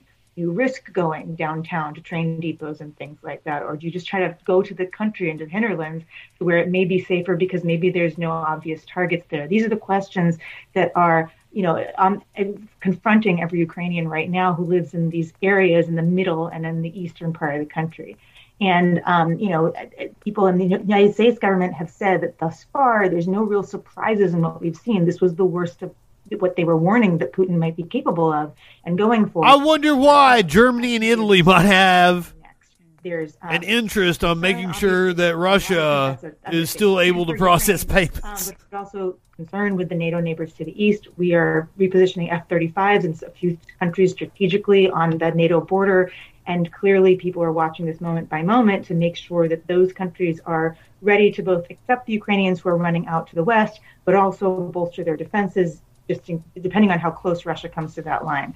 Um, but right now, that does seem to be the, the missile action, the, the ground movement from the north, from the Belarusian front, is, is what they are tracking. Um, no amphibious assaults yet, but you know, remember, Ukraine is surrounded by Russia to the east and sort of north, Belarus, which is kind of a vassal Russian state right now to the north, and the Black Sea coastline, which Russia has more control over. Pretty much controls. And are, have, have put many, many ships in that region as well.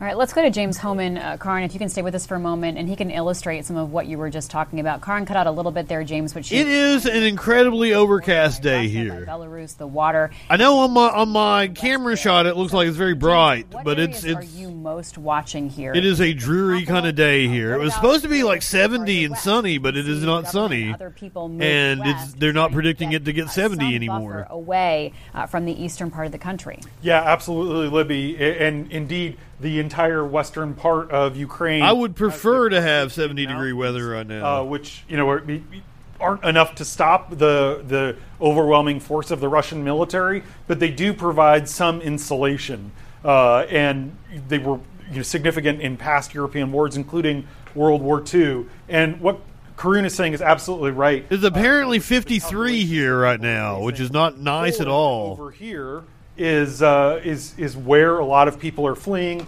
There's long lines. People are abandoning their cars and going. I hate Alabama weather. Many border crossings, uh, you know, over that you can really take. You get you get into August, September, and the the air is like soup. The U.S. You're breathing in soup. evacuated from Kiev. Uh, the U.S. has a pretty large. I hate it. I hate it. presence in Kiev, and they've gone to Lviv, which is here in the the western part of the country. Had a had a weatherman describe it as oppressive air. And that's exactly what it is. It becomes oppressive. Poland. You get into your goddamn car. Conceivable that you would have, and it is like you can't breathe because the temperature will be like 110. part of the country, And just the air is uh, just you know, there was thick. A scenario that had been discussed where maybe Putin only tried to take up to the Dnieper River, which is really the dividing line between. I so I was already considering moving, right? Like when the pandemic hit, and I was like, well, I'll sign I'll sign my lease for another year. And then you know we, we get to the next year, and I'm like, oh, I'll sign my lease for another year. It doesn't look like this pandemic's going to end. I'm month to month right now, and I have been like putting applications in, resumes. I'm very picky about a job at this moment. I like I like what I do for myself, but also I could probably need I, I could use getting out of the house and interacting with people again. Uh, once again, we are awaiting President Joe Biden speaking on the Russian invasion of Ukraine, which is apparently going full out, balls to the walls. They're coming from the east. They're coming from the north. We're speculating that they might be coming from the south. which used to be a pretty independent country until the last year or two really did a pretty good job of playing the west and east off I moved here during a, an incredible drought. It was like the worst drought this Uh, this but area had seen. from Russia. The the leader there And then since then, it has just been the weirdest fucking weather. lost a free and fair election or Ill- illegitimately uh, kind of held power, wouldn't give up power. That really alienated him with the West. And so now that has allowed Russian forces to move deeper into Belarus. And so you can see, as Kareem was talking about, So we, we talking about Lukashenko? had control of Crimea since 2014. They control the Sea of Azov and uh, the Kerch Strait, which is really significant. And so One year was pleasant. There wasn't like it wasn't as bad as it has been, but like it's only been like one fucking year, and I want to say it was 2020. It was the pandemic all the year. refugees who want to get out of Ukraine. But there was more pleasant weather than than there usually is. We're in a La Nina right now. We have about 3,500 U.S. troops. Uh, there's a, a story in our It should be more pleasant weather. right across the border in Poland, uh, where you know a lot of famous musicians have performed. Right now, it's full of cots for U.S. troops who are preparing for any potential spillover. That is where you get into the risk of potential escalation, uh, and and you know Putin is is is being you know obviously crazy, but he is rational. And a lot of Western officials expect He's being crazy, but he's rational. potential blowups that would pull the United States into war because if that happens, then pretty He's the rational Russian spiral that could that's also acting crazy. And to that end, Karoun Demirjian, you know, President uh, Biden, as well as other American leadership, has been very careful as they've talked about where American troops would be, how close to Ukraine or far away from Ukraine they would be. Uh, there seems to be a lot of very direct signaling, very overt signaling to make it clear that they are not engaging in a boots. You came here the year after the tornadoes, then.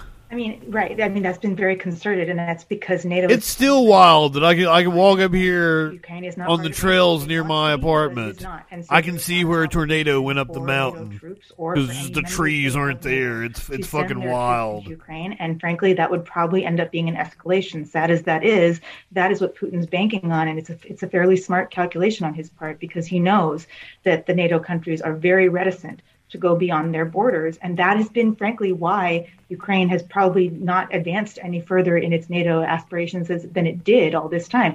If you have 20% of your country being occupied by a foreign and you know adversary power, that makes it very difficult to join a defense alliance that fundamentally boils down to that Article 5 of an attack on one is an attack on all. Um, I would just add, just uh, going back to what James was talking about with the map. those Yeah, I was at the I was at a TV station for the five year anniversary. They made a real big deal about it. in all of this. I mean, it was it was a big deal. It's wild. It's it's Um, Mariupol to see the tornado pass and everything. Of Crimea on that Sea of Azov area that he circled. This was something like fucking 20, 25 last time E4s or some seven, eight years shit. ago, the last time I was in the region, um, that could be a very strategic way of choking off Two E5s. West of that, nearer to Moldova, is Odessa, which is a very famous, storied city in Ukraine. But also, Odessa is has always had a fairly sympathetic to Russia population. Not entirely, but there are potential people there who would not. There are pockets all over Ukraine, predominantly in the east. Kiev, et cetera, would be. Now, we've seen that the, the main first assault has been on those larger first. That's why it's a more complicated issue than than Western media makes it out to be. places to the south also. That could indicate how far Putin intends to go with this. But nothing changes my position that the fucking like the U.S. shouldn't be involved in this shit. NATO shouldn't be a fucking thing. Of where this just where this ends up going and how far it goes, and and what the Ukrainians do in response. Because again, Russia's got a lot of firepower and a lot of boots and a lot of sailors ready to go at this, but holding a country like the size of Ukraine with a population We're still waiting on President Joe Biden to give his remarks. He's about 10 minutes late for this latest time that we've been given. They keep pushing it back. So this is a whole bunch of unknowns here about how that is going to go forward. Rhonda Colvin, we're expecting President Biden to speak shortly. Set us up for what we should be listening for. Well, I, think right now, from what we're hearing, is that he is prepared to talk about uh, more specific and, and stronger sanctions. That's, that looks like the direction that this is headed in, and of course, I think it's also going to follow the. And I'm amazed at the at the quality of the Washington Post reporting while being owned by Jeff Bezos, as I broadcast on Twitch, probably not which is owned by Jeff Bezos. Serious this has become. Uh, I reiterate my feelings of fuck Jeff Bezos. Um, I I think he, he really is going to make sure that that point hits home. And I think from what I am seeing from members of Congress who have been coming out with their own bold statements on what should be done next, I think uh, they'll also be listening to this as well and preparing what to do next week when they return. But I think right now he has. Uh, the responsibility as president to uh, tell everyone where America stands right now, what are these new developments, and, and where Amer- how America is going to respond next. So we know earlier this week he said that they It's almost nine o'clock in Moscow. Sanctions that If that makes a difference, over the coming days, and I think right now because of what happened last I night, would think if it, things are calming down, or maybe So I think this these maybe they are, are conducting their operations overnight, and things are actually getting ready to safe, escalate. sure American people know what's going on. What do I know? I'm an idiot American specific steps the United sitting in his living room. And it's always, I always say this, even on the Hill when we're waiting on long I don't know shit about shit. Always uh, be mindful of when we see these long delays. Mainly play with my dick in my in my video Doesn't game. Anything So crazy is happening behind the scenes, but it, it does mean that uh, this is being taken care, being Just uh, saying. considered. The words, uh, his posture as he comes out. I believe Tyler. she seems to know what she's talking about, though. um, last uh, a few days ago. What's up, Alice? That Biden was in the Oval Office making sure that he had his messaging correct. We So- are waiting Joe Biden to tell us what's going on with. No, exactly. But anytime you see these long delays, it also points to the RB could be delayed. Fucking YouTube is always delayed, so RB could be laughing at something I said uh, two or three minutes ago. far sanctions can go. And we've heard a message from President Biden up till now of keeping a door open for diplomacy. Uh, but James, uh, is that door? Oh, President Biden's coming We out. are waiting for we're, we're waiting for Biden. Here he comes. President of the United States speak. This is live coverage. Hour and forty five minutes later than what he was supposed to be. Justification. Good afternoon. this is a The Russian military has begun a brutal assault on the people of Ukraine. Without provocation, without justification, without necessity, this is a premeditated attack. Vladimir Putin has been planning this for months, as I've been, we've been saying all along.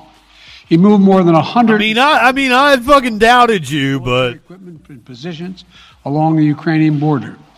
He moved blood supplies into position and built a field hospital, which uh, tells you all you need to know about his intentions all along. He rejected every good faith effort the United States and our allies and partners made to address our mutual security concerns through dialogue to avoid needless conflict and avert human suffering. For weeks, for weeks, we have been warning that this would happen. And now it's unfolding largely as we predicted. In the past week, we've seen shelling increase in the Donbass, a region in eastern Ukraine controlled by Russian backed separatists. Rus- the Russian government has perpetrated cyber attacks against Ukraine. We saw a staged political theater in Moscow, outlandish and baseless. Bidenism Zelensky. Ukraine was a, Ukraine was about to invade and launch a war against Russia. That Ukraine was prepared to use chemical weapons. The Ukraine committed a genocide without any evidence. We saw a flagrant violation of international law in attempting to unilaterally I mean, the fucking U.S. does that shit all the time. sovereign Ukrainian territory. And at the very moment that the Russia may have done it. stand up for you, I just I don't feel like we have a platform to be able to wag our fingers about it. War. Within moments, moments, missile strikes began to fall on historic cities across Ukraine. Then came the air raids, followed by tanks and troops rolling in. We've been transparent with the world. We've shared declassified evidence about Russia's plans and cyber attacks and false pretexts so that there could be no confusion or cover up about what Putin was doing. Putin is the aggressor. Putin chose Anarcho Bidenist. Now he and his country will bear the consequences. Today, I'm authorizing additional strong sanctions and new limitations on what can be exported to Russia. This is going to impose severe cost on the Russian economy, both immediately and over time. We have purposely designed these sanctions to maximize the long term impact on Russia and to minimize the I fucking love my chat. You guys are hilarious. I want to be clear. The United States is not doing this alone. For months, we've been building a coalition of partners representing well more than half the global economy. 27 members of the European Union, including France, Germany, Italy, as well as the United Kingdom, Canada, Japan, Australia, New Zealand, and many others, to amplify the joint impact of our response. The hell of a roster you got Just spoke there. with the G7 leaders this morning, and we're in full and total agreement.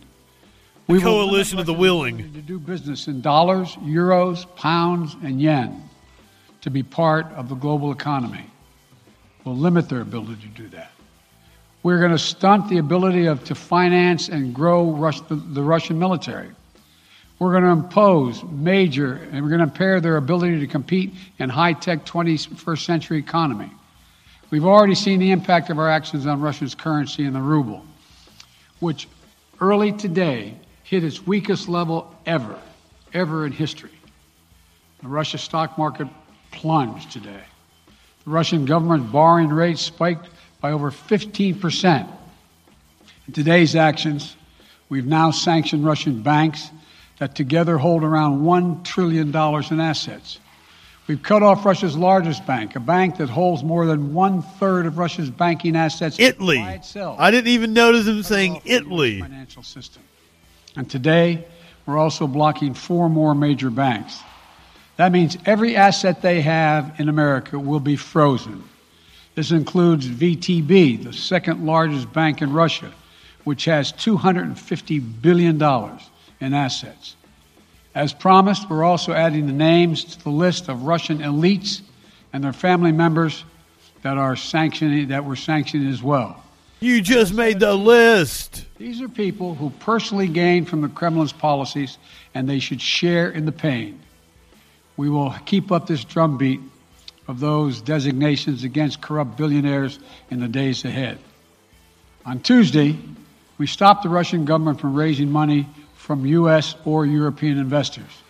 Now we're going to apply the same restrictions to Russia's largest state They're just it's just going to end up shutting down the ATMs for the, the normal people. 1.4 trillion. Normal people aren't going to be able to get bank loans. It's not going to hurt the the billionaires. As we squeeze Russians' access to finances and technology for strategic sectors of its economy. And that and that is the reason why there were anti-war demonstrations in Russia. Those of our allies and partners, we estimate that we'll cut off more than half of Russia's high-tech imports. It will strike a blow to their ability to continue to modernize their military. It'll degrade their aerospace industry, including their space program. It'll hurt their ability to build ships, reducing their ability to compete economically. And it will be a major hit to Putin's long term strategic ambitions. And we're preparing to do more. In addition to the economic penalties we're imposing, we're also taking steps to defend our NATO allies, particularly in the East.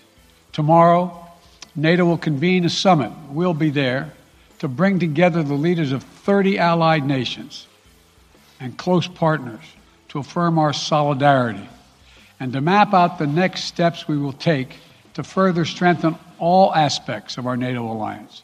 Okay, if NATO wasn't a thing, would this be occurring? Billion dollars in defensive assistance to Ukraine just this year, this last year. Let me say it again. Our forces are not and will not be engaged in the conflict with Russia in Ukraine. Our forces are not going to Europe to fight in Ukraine, but to defend our NATO allies and reassure those allies in the East.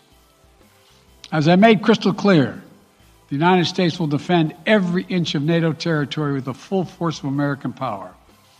And the good news is, NATO is more united and more determined than ever. There is no doubt, no doubt that the United States and every NATO ally will meet our Article 5 commitments, which says an attack on one is an attack on all. Over the past few weeks, I ordered thousands of additional forces to Germany. That is literally how we got World War One. Commitment to NATO. On Tuesday, in response to Russia's aggressive action, including its troop presence in Belarus and the Black Sea, I've authorized the deployment of ground and air forces already stationed in Europe to NATO's eastern flank allies Estonia, Latvia, Lithuania, Poland, and Romania.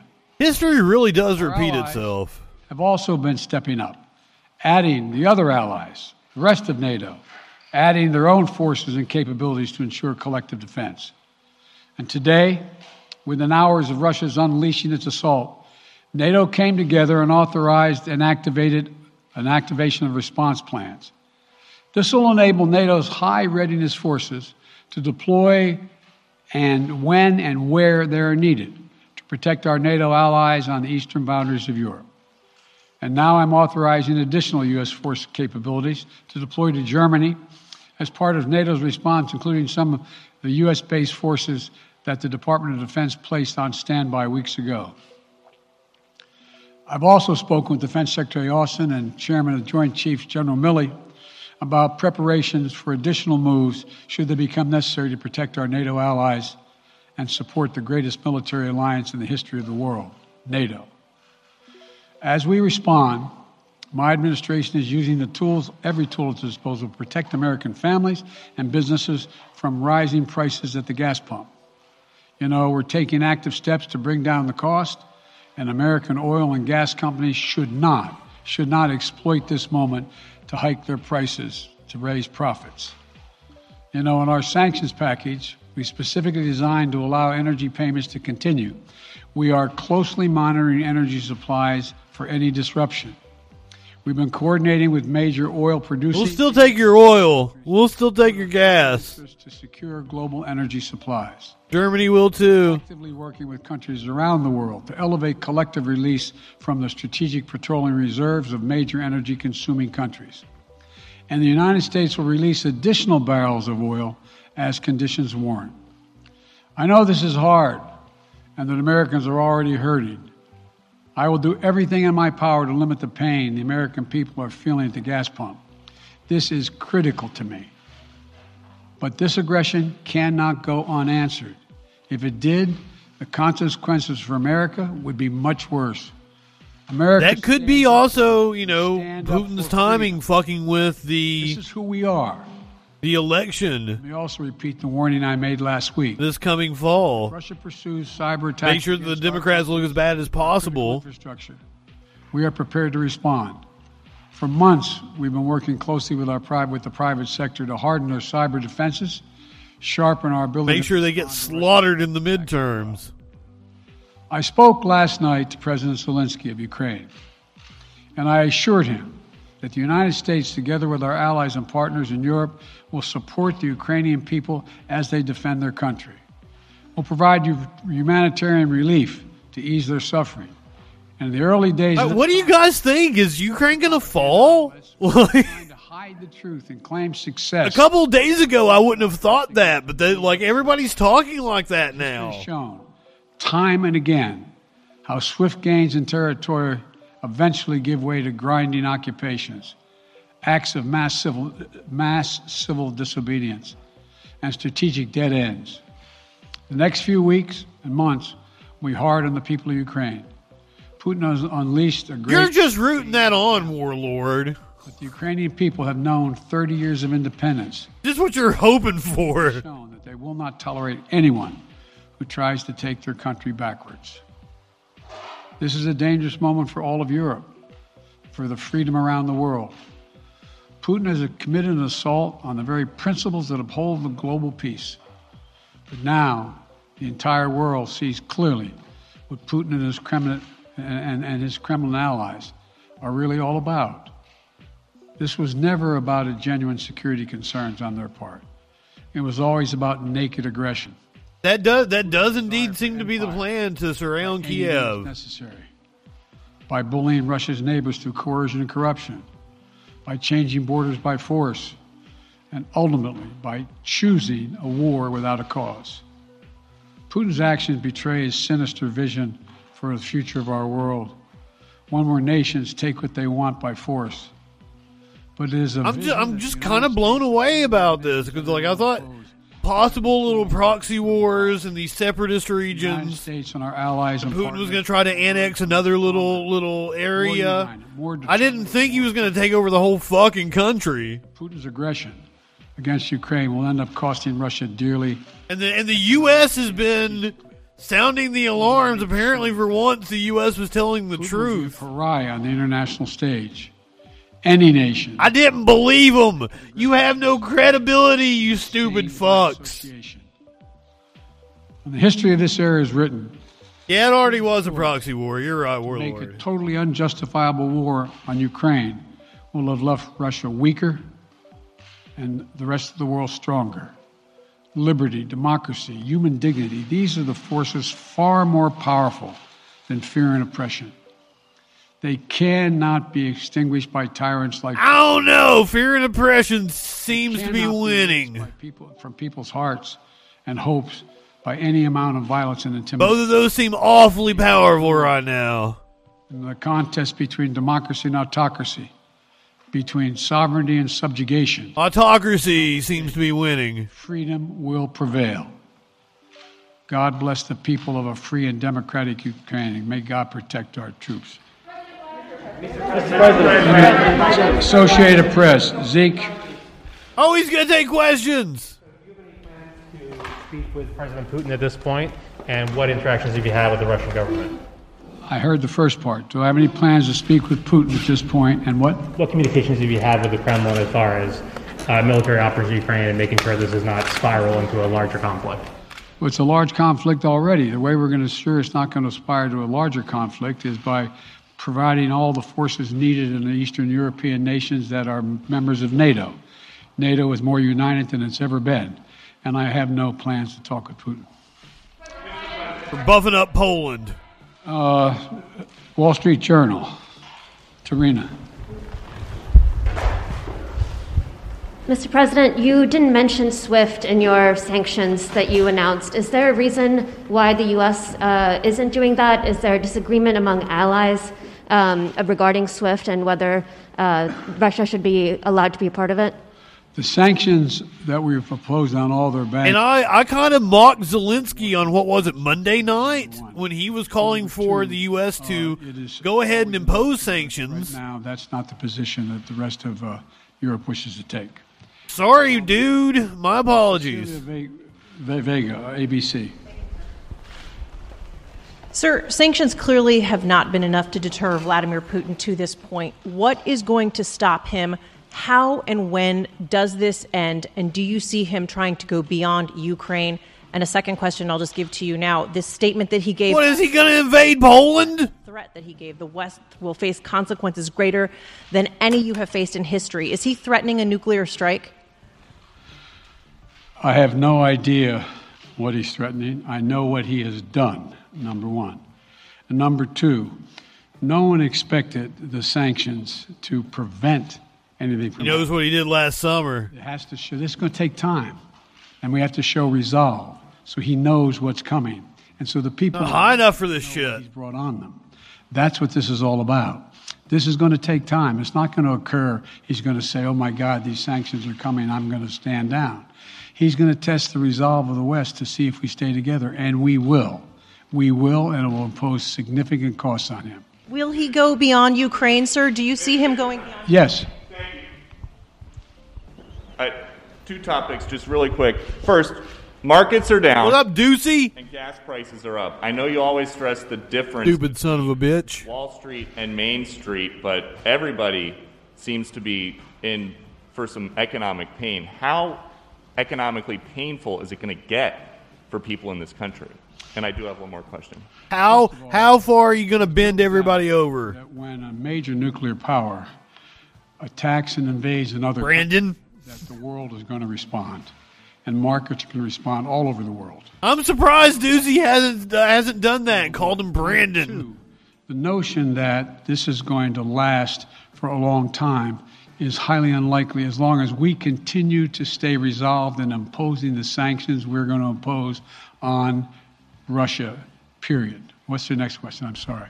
The next question is Did you underestimate Putin And would you still describe him the way that you did in the summer as a worthy adversary?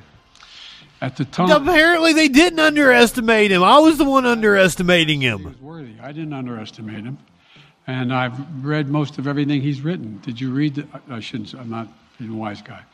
The, you you heard the speech he made. Yeah, you stupid son of a bitch. Going into Ukraine.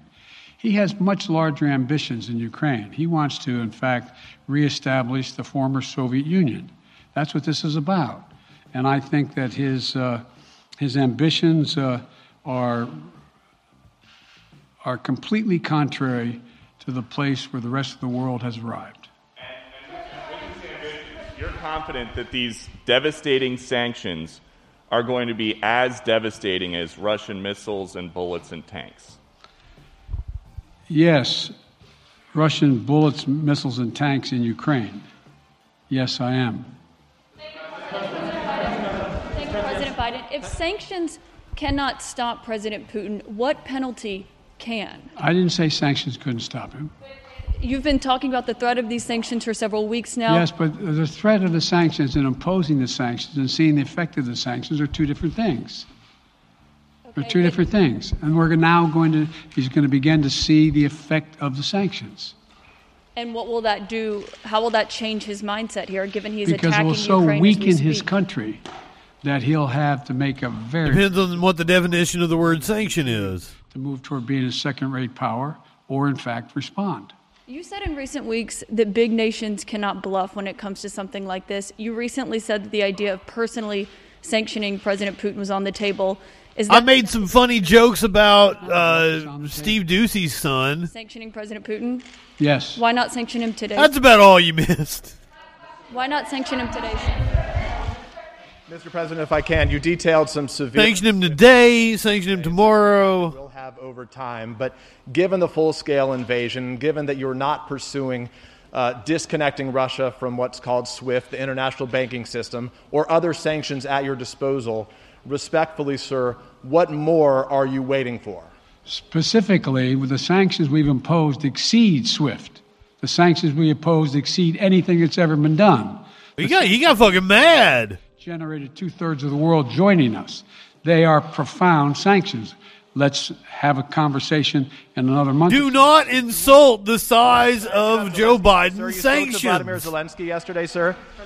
What, what's the what's the risk that we are watching the beginning of another Cold War, and is there now a complete rupture in U.S. and Russian relations? There is I a- thought it's a hot war now. Russian relations if they continue on this path that they're on. And in terms of a Cold War, Oh, we're we're cold. the vast majority of the rest of the world in total opposition to what he's doing, from Asia to South America to Europe to around the world. And so it's going to be a cold day for Russia. The idea, you don't see a whole lot of people coming to his. I bet it is cold in Russia. Are, are you, if I could follow up, sir, are you urging China to It's help February 24th in Russia right now. Russia? I'm not prepared to. Maybe it's the 25th. I don't fucking know.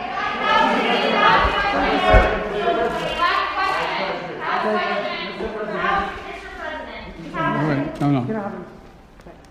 Yeah. No, no, no. He's had his hand up a long time. Thank you, Mr. President.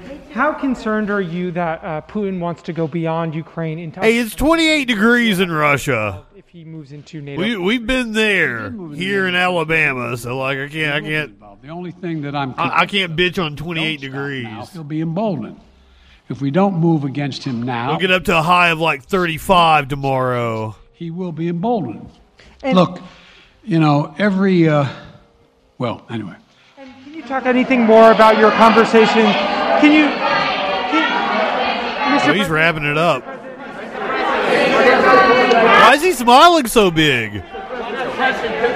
Why not? Why not sanction Putin directly today? Other sir, I, I'm sorry, I can't hear you. Sir, India, which is a major defense partner of the United States, is India with fully with you on the issue of Ukraine and Russia? Does the Defense Department of the United States? Sir, India is one of your major defense partners. Is India fully in sync with the United States on on Russia? We're going to be. We're in consultation with with India today. We haven't resolved that completely. One more question. Okay, thank you all very much. I don't know. Mo- Modi seems like he would be sympathetic to to Putin. President I Biden. don't, I don't know that to be fact, though. After announcing new sanctions in response to Russian President Vladimir Putin and Russian troops' attack on Ukraine. The American president saying Putin has chosen a war without a cause. Now, the president pledged that America and its allies will emerge more powerful and united through this. He also issued a warning. Apparently, there has never been any kind of sanctions that targeted Putin himself. Uh, an equal. That's what we were hearing from the Washington Post before that. Uh, many questions from the press corps range Biden spoke. response of The fuck indeed. and India to just how far these sanctions truly go and how much they will hurt. Let's head to Hannah Jewell now, outside the White House. Our national video reporter can talk What up, Hannah? about the highlights of the president's remarks. Hannah? So, Libby, we heard um, Biden call this a brutal assault, and as he said, a war without a cause. And we got an outline of the new level of sanctions that Well, I think Putin has a cause. We've gone over this. in tandem with its allies, He wants to reunite the Soviet Union. to Russia, um, He spoke very poetically about that. too, as well as defense, um, limiting Russian access to dollars, euros, pound system, um, blocking finance um, to Russian military. I don't know how you can actually target Putin directly because, like, I, I feel like he's got money everywhere. Did we learn that from the, the Panama Papers, the Paradise Papers? and cutting off $1 trillion in assets um, from the U.S. financial system and Russia between Putin and his buddies were a big part of those Um, he kept stressing that this would take time. Um, he said actually to a reporter asking a question, like, "Come back and ask me in a in a month if you think this is working." Will Ukraine be a country in a month? This is blowing my mind. focused um, on how devastating he thought that these sanctions would be. He was asked about why he has not uh, explicitly cut off Russia from SWIFT, why there's been no announcement of that. Um, Cutting off Russia from the international banking system. He I've been mocking all the shit the U.S. has been saying. To do that and said that his package of sanctions was, in fact, uh, in, by his words, uh, He's very uh, nostalgic for the Soviet bloc. States' uh, commitment to Article 5 of NATO treaties said that NATO allies would be meeting tomorrow um, and that an attack on a NATO As, ally. as I've said, it's more complicated than what we make it out to be because, like, there are sending troops pockets that are sympathetic to Russia. if there were a further attack on a, um, a, a NATO allied country to the U.S. in the east. Um, and he also really stressed that uh, these sanctions are designed to maximize impact on Russia, he said, and minimize effects on the U.S. and allies. He said that he knew that Americans were feeling the so called pain at the gas pump. But of course, in this very interconnected world, there is always Which means they're still letting their oil come to market. insulate Americans from what is happening in Europe. Mm, Hannah Jewell, thank you so much. The president speaking to an audience of many with a lot of. This, this is what I was worried about. Is going to be sanctions that is going to fuck up the Russian economy. Karoun, give us a sense of how intensive these. Fuck the Russian people. How much bite do they have? Not actually do anything to prevent Putin or his seen a preview of pals. exactly what Treasury is doing, and he name checked only a couple of things. But if he really From is being able to operate. largest bank, and he's really sanctioning the VTB, which he did name check, and that the total um, market capitalization of all these is over a trillion, that is serious. Um, Russia's GDP is only about 1.5 trillion a year, and so you're talking about a serious number of assets there. Um, that especially if he's sanctioning the Sberbank level VTB, if Gazprom Gazprom Bank is in the mix, that will So I would assume that the U.S.'s position now is like, hopefully these sanctions uh, cripple them. They pull back. They do not go for Kiev. look, the, the SWIFT is kind of like the last little drops of cutting Russia off from the banking system. What happens if they take Kiev? Transactions denominated in dollars, pounds, euros, and everybody's in lockstep on that. It's a very rare institution that's going to say, actually, I kind of feel like it anyway. And that's really the very last little bits that SWIFT would cut. So Braden was right when he's talking about how the impact here is in the banking sector sanctions. I would have liked to have heard a few more details, and I'm sure my colleagues are reporting this as we speak, um, about what the export controls that you referenced are going to be, because it depends on what industry, it depends on what scope. Those are, those could do as much damage to the Russian economy. Well, we were we were seeing widespread protests in some ways as the banking against the war in Moscow. We had a live shot up when we first came on from Reuters. Sanctions are serious.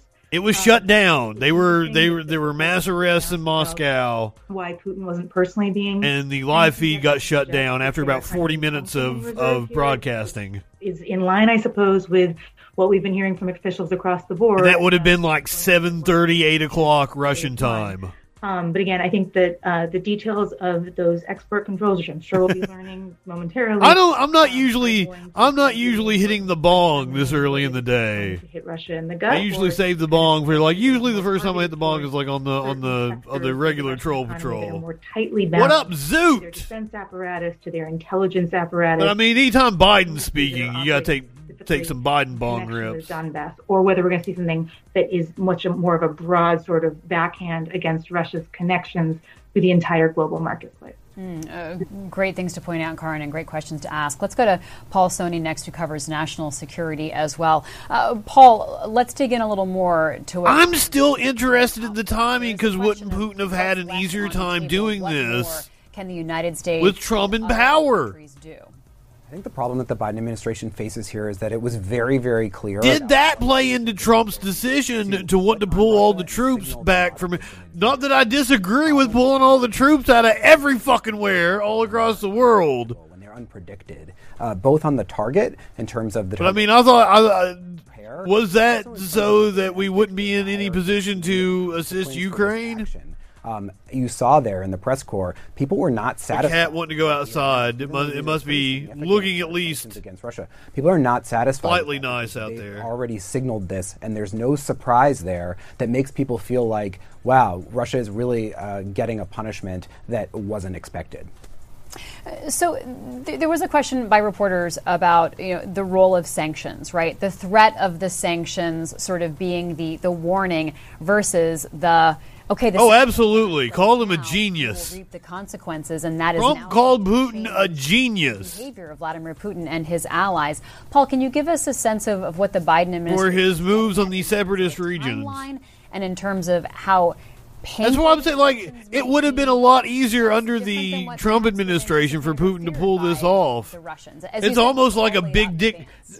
I would say Fucking this is sucks. anticipated entirely by the Russians, and they would have baked this into their calculus before rolling tanks over the border. Stop, buddy. He's trying to get one of my hair One of the ties. problems that you face in trying to deter. But it's, it's almost like it's a big dick move on, on Putin's part to do it under Biden. Like, ah, U.S., what you gonna do, huh? Huh? he needs to solve for whatever reason, whether that's his historical uh, revisionism. Uh, he's trying to fuck. He's trying to fuck with my headphone cord now. You're not gonna. What the What the hell, dude? What the hell? just by nature of his government and his his his place in the world and his place within Russia. Um, I think No, you can't get on the board. to ask, and there's a lot of literature um, on sanctions and their effectiveness, and they can be effective when you're trying. Get down, buddy.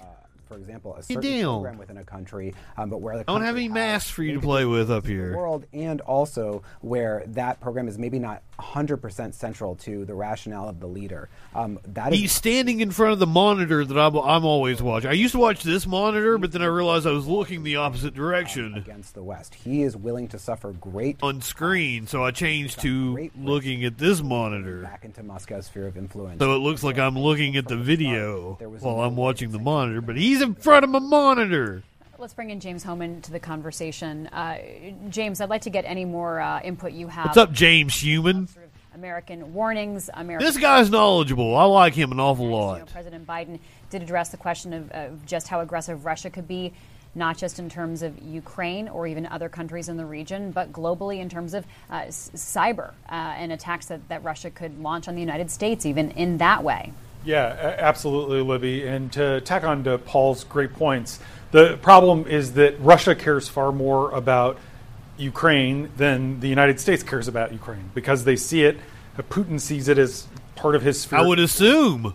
Uh, it, it was really striking. You know, putting aside the sanctions part of it, that was the firmest commitment we've seen from President Biden to the U.S. following through on its Article Five commitments. Uh, it was our colleague, the Post's Tyler Pager, who asked the president there at the end, "Do you expect Putin to go further than Ukraine?" Biden saying yes. uh, and and reiterating his commitment essentially to go to war with Russia if Putin attacks members of NATO. Here I have the map. The NATO countries are in green. You can see Russia here in yellow, uh, stretching from the U.S. up here all the way over. President Biden not just sending reinforcements to Poland, but It also does not look yellow to me at all. Estonia, Latvia, and Lithuania. Uh, you know, basically saying the U.S. is is preparing for spillover, preparing for this to escalate. It's a dramatic statement for an American president to make, but it was also you know very decisive, uh, very clear that the U.S. isn't going to tolerate a move beyond Ukraine. The other point, Libby, that you mentioned, which was really striking, was President Biden saying everything's on the table vis-a-vis cyber security, uh, cyber attacks. The president said that the U.S. has been hardening its own cyber defenses over the last year. One of the concerns is we've already seen Russia attacking Ukraine's cyber defenses. Well, I would assume we had no fucking cyber defense the entire time Trump was in office. websites. There's some I'm sure we need to get a lot harder. all over uh, just because Ukrainian networks are connected to other countries in the region. Uh, and NATO has said uh, that a, cyber attack on a NATO member could constitute an attack that could lead to the invocation of Article 5. Uh, that doesn't necessarily mean full scale conventional war, uh, but there, there are risks. Uh, and one of the things that has been baked into U.S. calculations about sanctions is will Vladimir Putin try to shut down power plants in the United States, uh, which he has the capability to do? Uh, will Yes, try to shut down yes. pipelines here? And if he does, how will the U.S. respond? And this is what could lead to that cycle of escalation. But very strong words from the president about uh, what he's willing to do. And also, it's worth keeping in mind that you know this this was tranche two. He didn't call it that, but earlier this week he said this is tranche one. We're cutting off these banks. Now there's tranche two. Tranche three. He has left some things in reserve. He could personally sanction Putin. Didn't rule it out. Said it's still on the table. He still could move. I wouldn't. Why wouldn't that be the first fucking thing you do? Acknowledged during that uh, Q and A with reporters that the reason Oh, he could sanction Putin. of European objections. He left that on the table. Russia starts to be more aggressive, if they move hard into the West, if they threaten Poland, that is the kind of step that could be in tranche three. Uh, Let's listen to some of President Biden's remarks. The president announced these sanctions that he No, no, I can't do it. No, we just we just heard his remarks. Uh, this is the live shot from Kiev.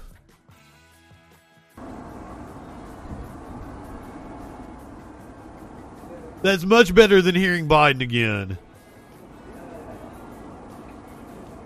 I tried to sign up for Truth Social. Only on iPhones at the moment. I wonder I wonder if it's only on iPhones and it's going to have like some major security issues once they put it out on like Androids and shit. They're using they're using iPhone right now just to mask like the the fucking coming wave of, of, of cyber attacks, of hacks. It's gonna go down. It's gonna go down in flames.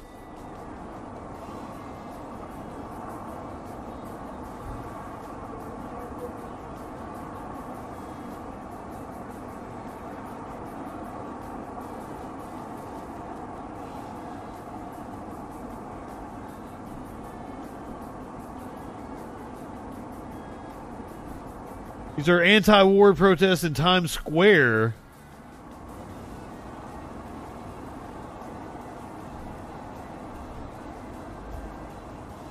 We did have live shots from the protests in Moscow, but Putin shut those down.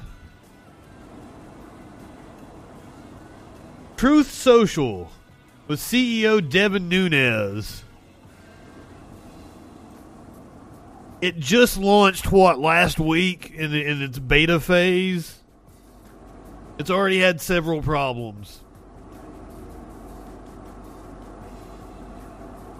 Devin Nunes resigned from Congress to be the CEO. 9 11 inside jab. Thank you for being a freaking follower. 9 11 inside jab. ah!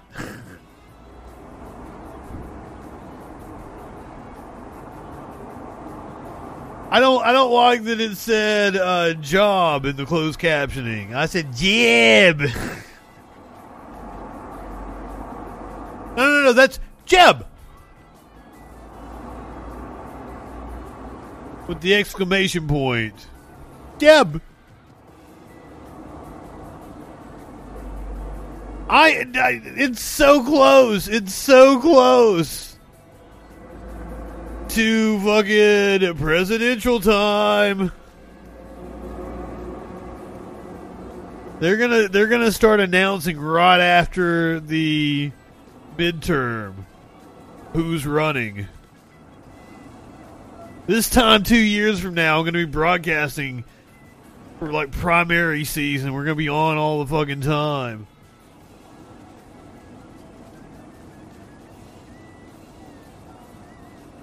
in a way I'm ready for it. As a as a political streamer, I'm ready for it. American citizen, I'm so not ready for it.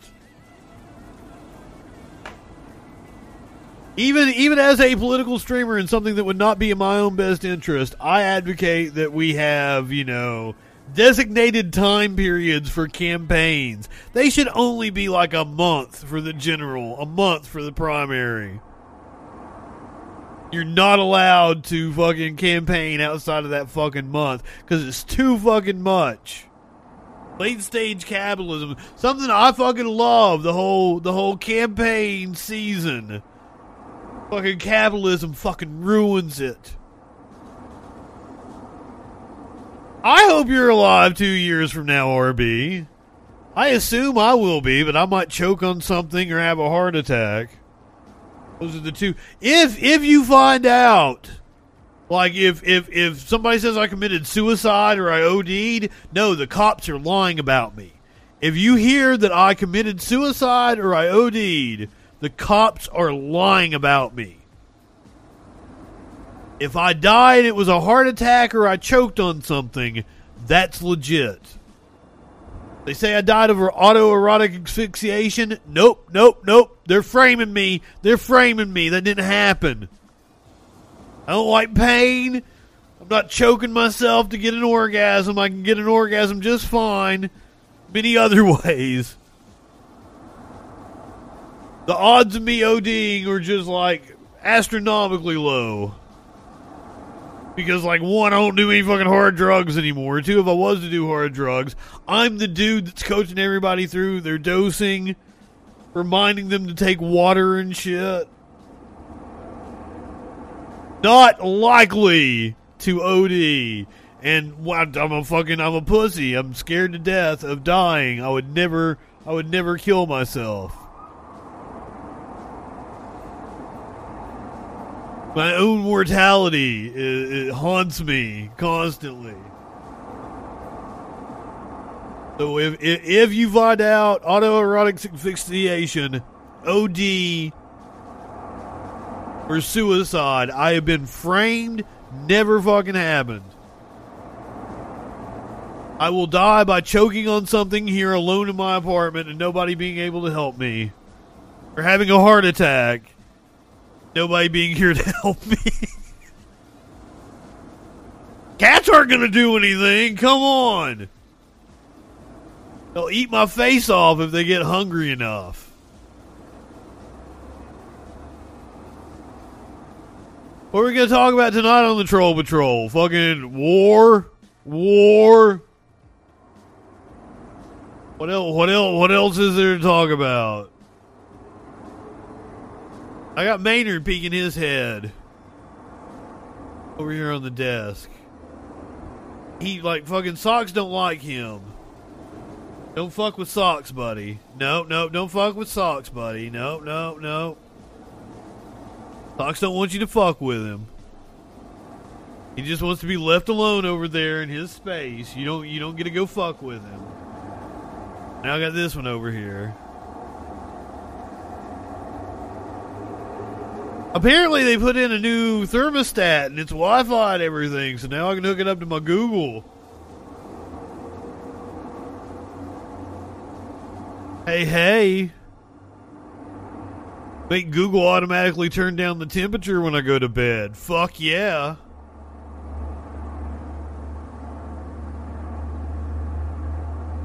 I used to be really against giving corporations my data. But like I wa- I watched a documentary about like the next industrial revolution. It's about how like we're gonna have to give up our data in order to have like the- these next great advancements in society. And I'm like, oh fuck it. Here, Google, you can know everything about me at all times. Shut the fuck up. I didn't. Have-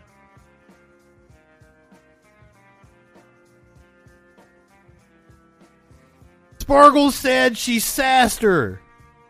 And my Google sassed her last time she was here. She got into a fight with Google, and like I heard her in there arguing with it.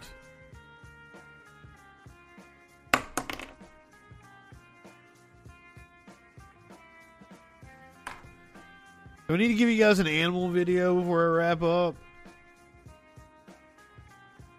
I should probably go do some real work. Before, you know, I put the work into doing.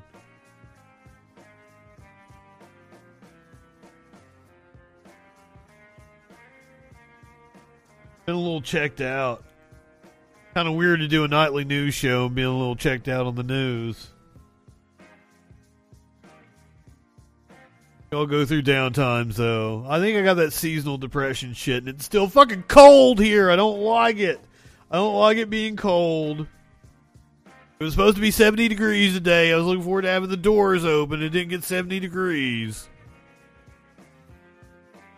Even the, the cats are fucking acting weird because they're all cooped up. I don't like this shit.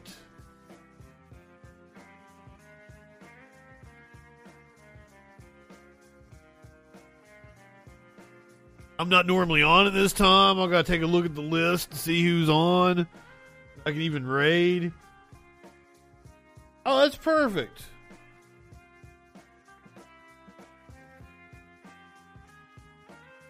Watching on Twitch, we're gonna go say hey to USA Hole. I will be back tonight. Uh, what time am I on? 8 p.m. Eastern. 8 p.m. Eastern, 5 Pacific. Troll Patrol Live. Not high enough for this shit.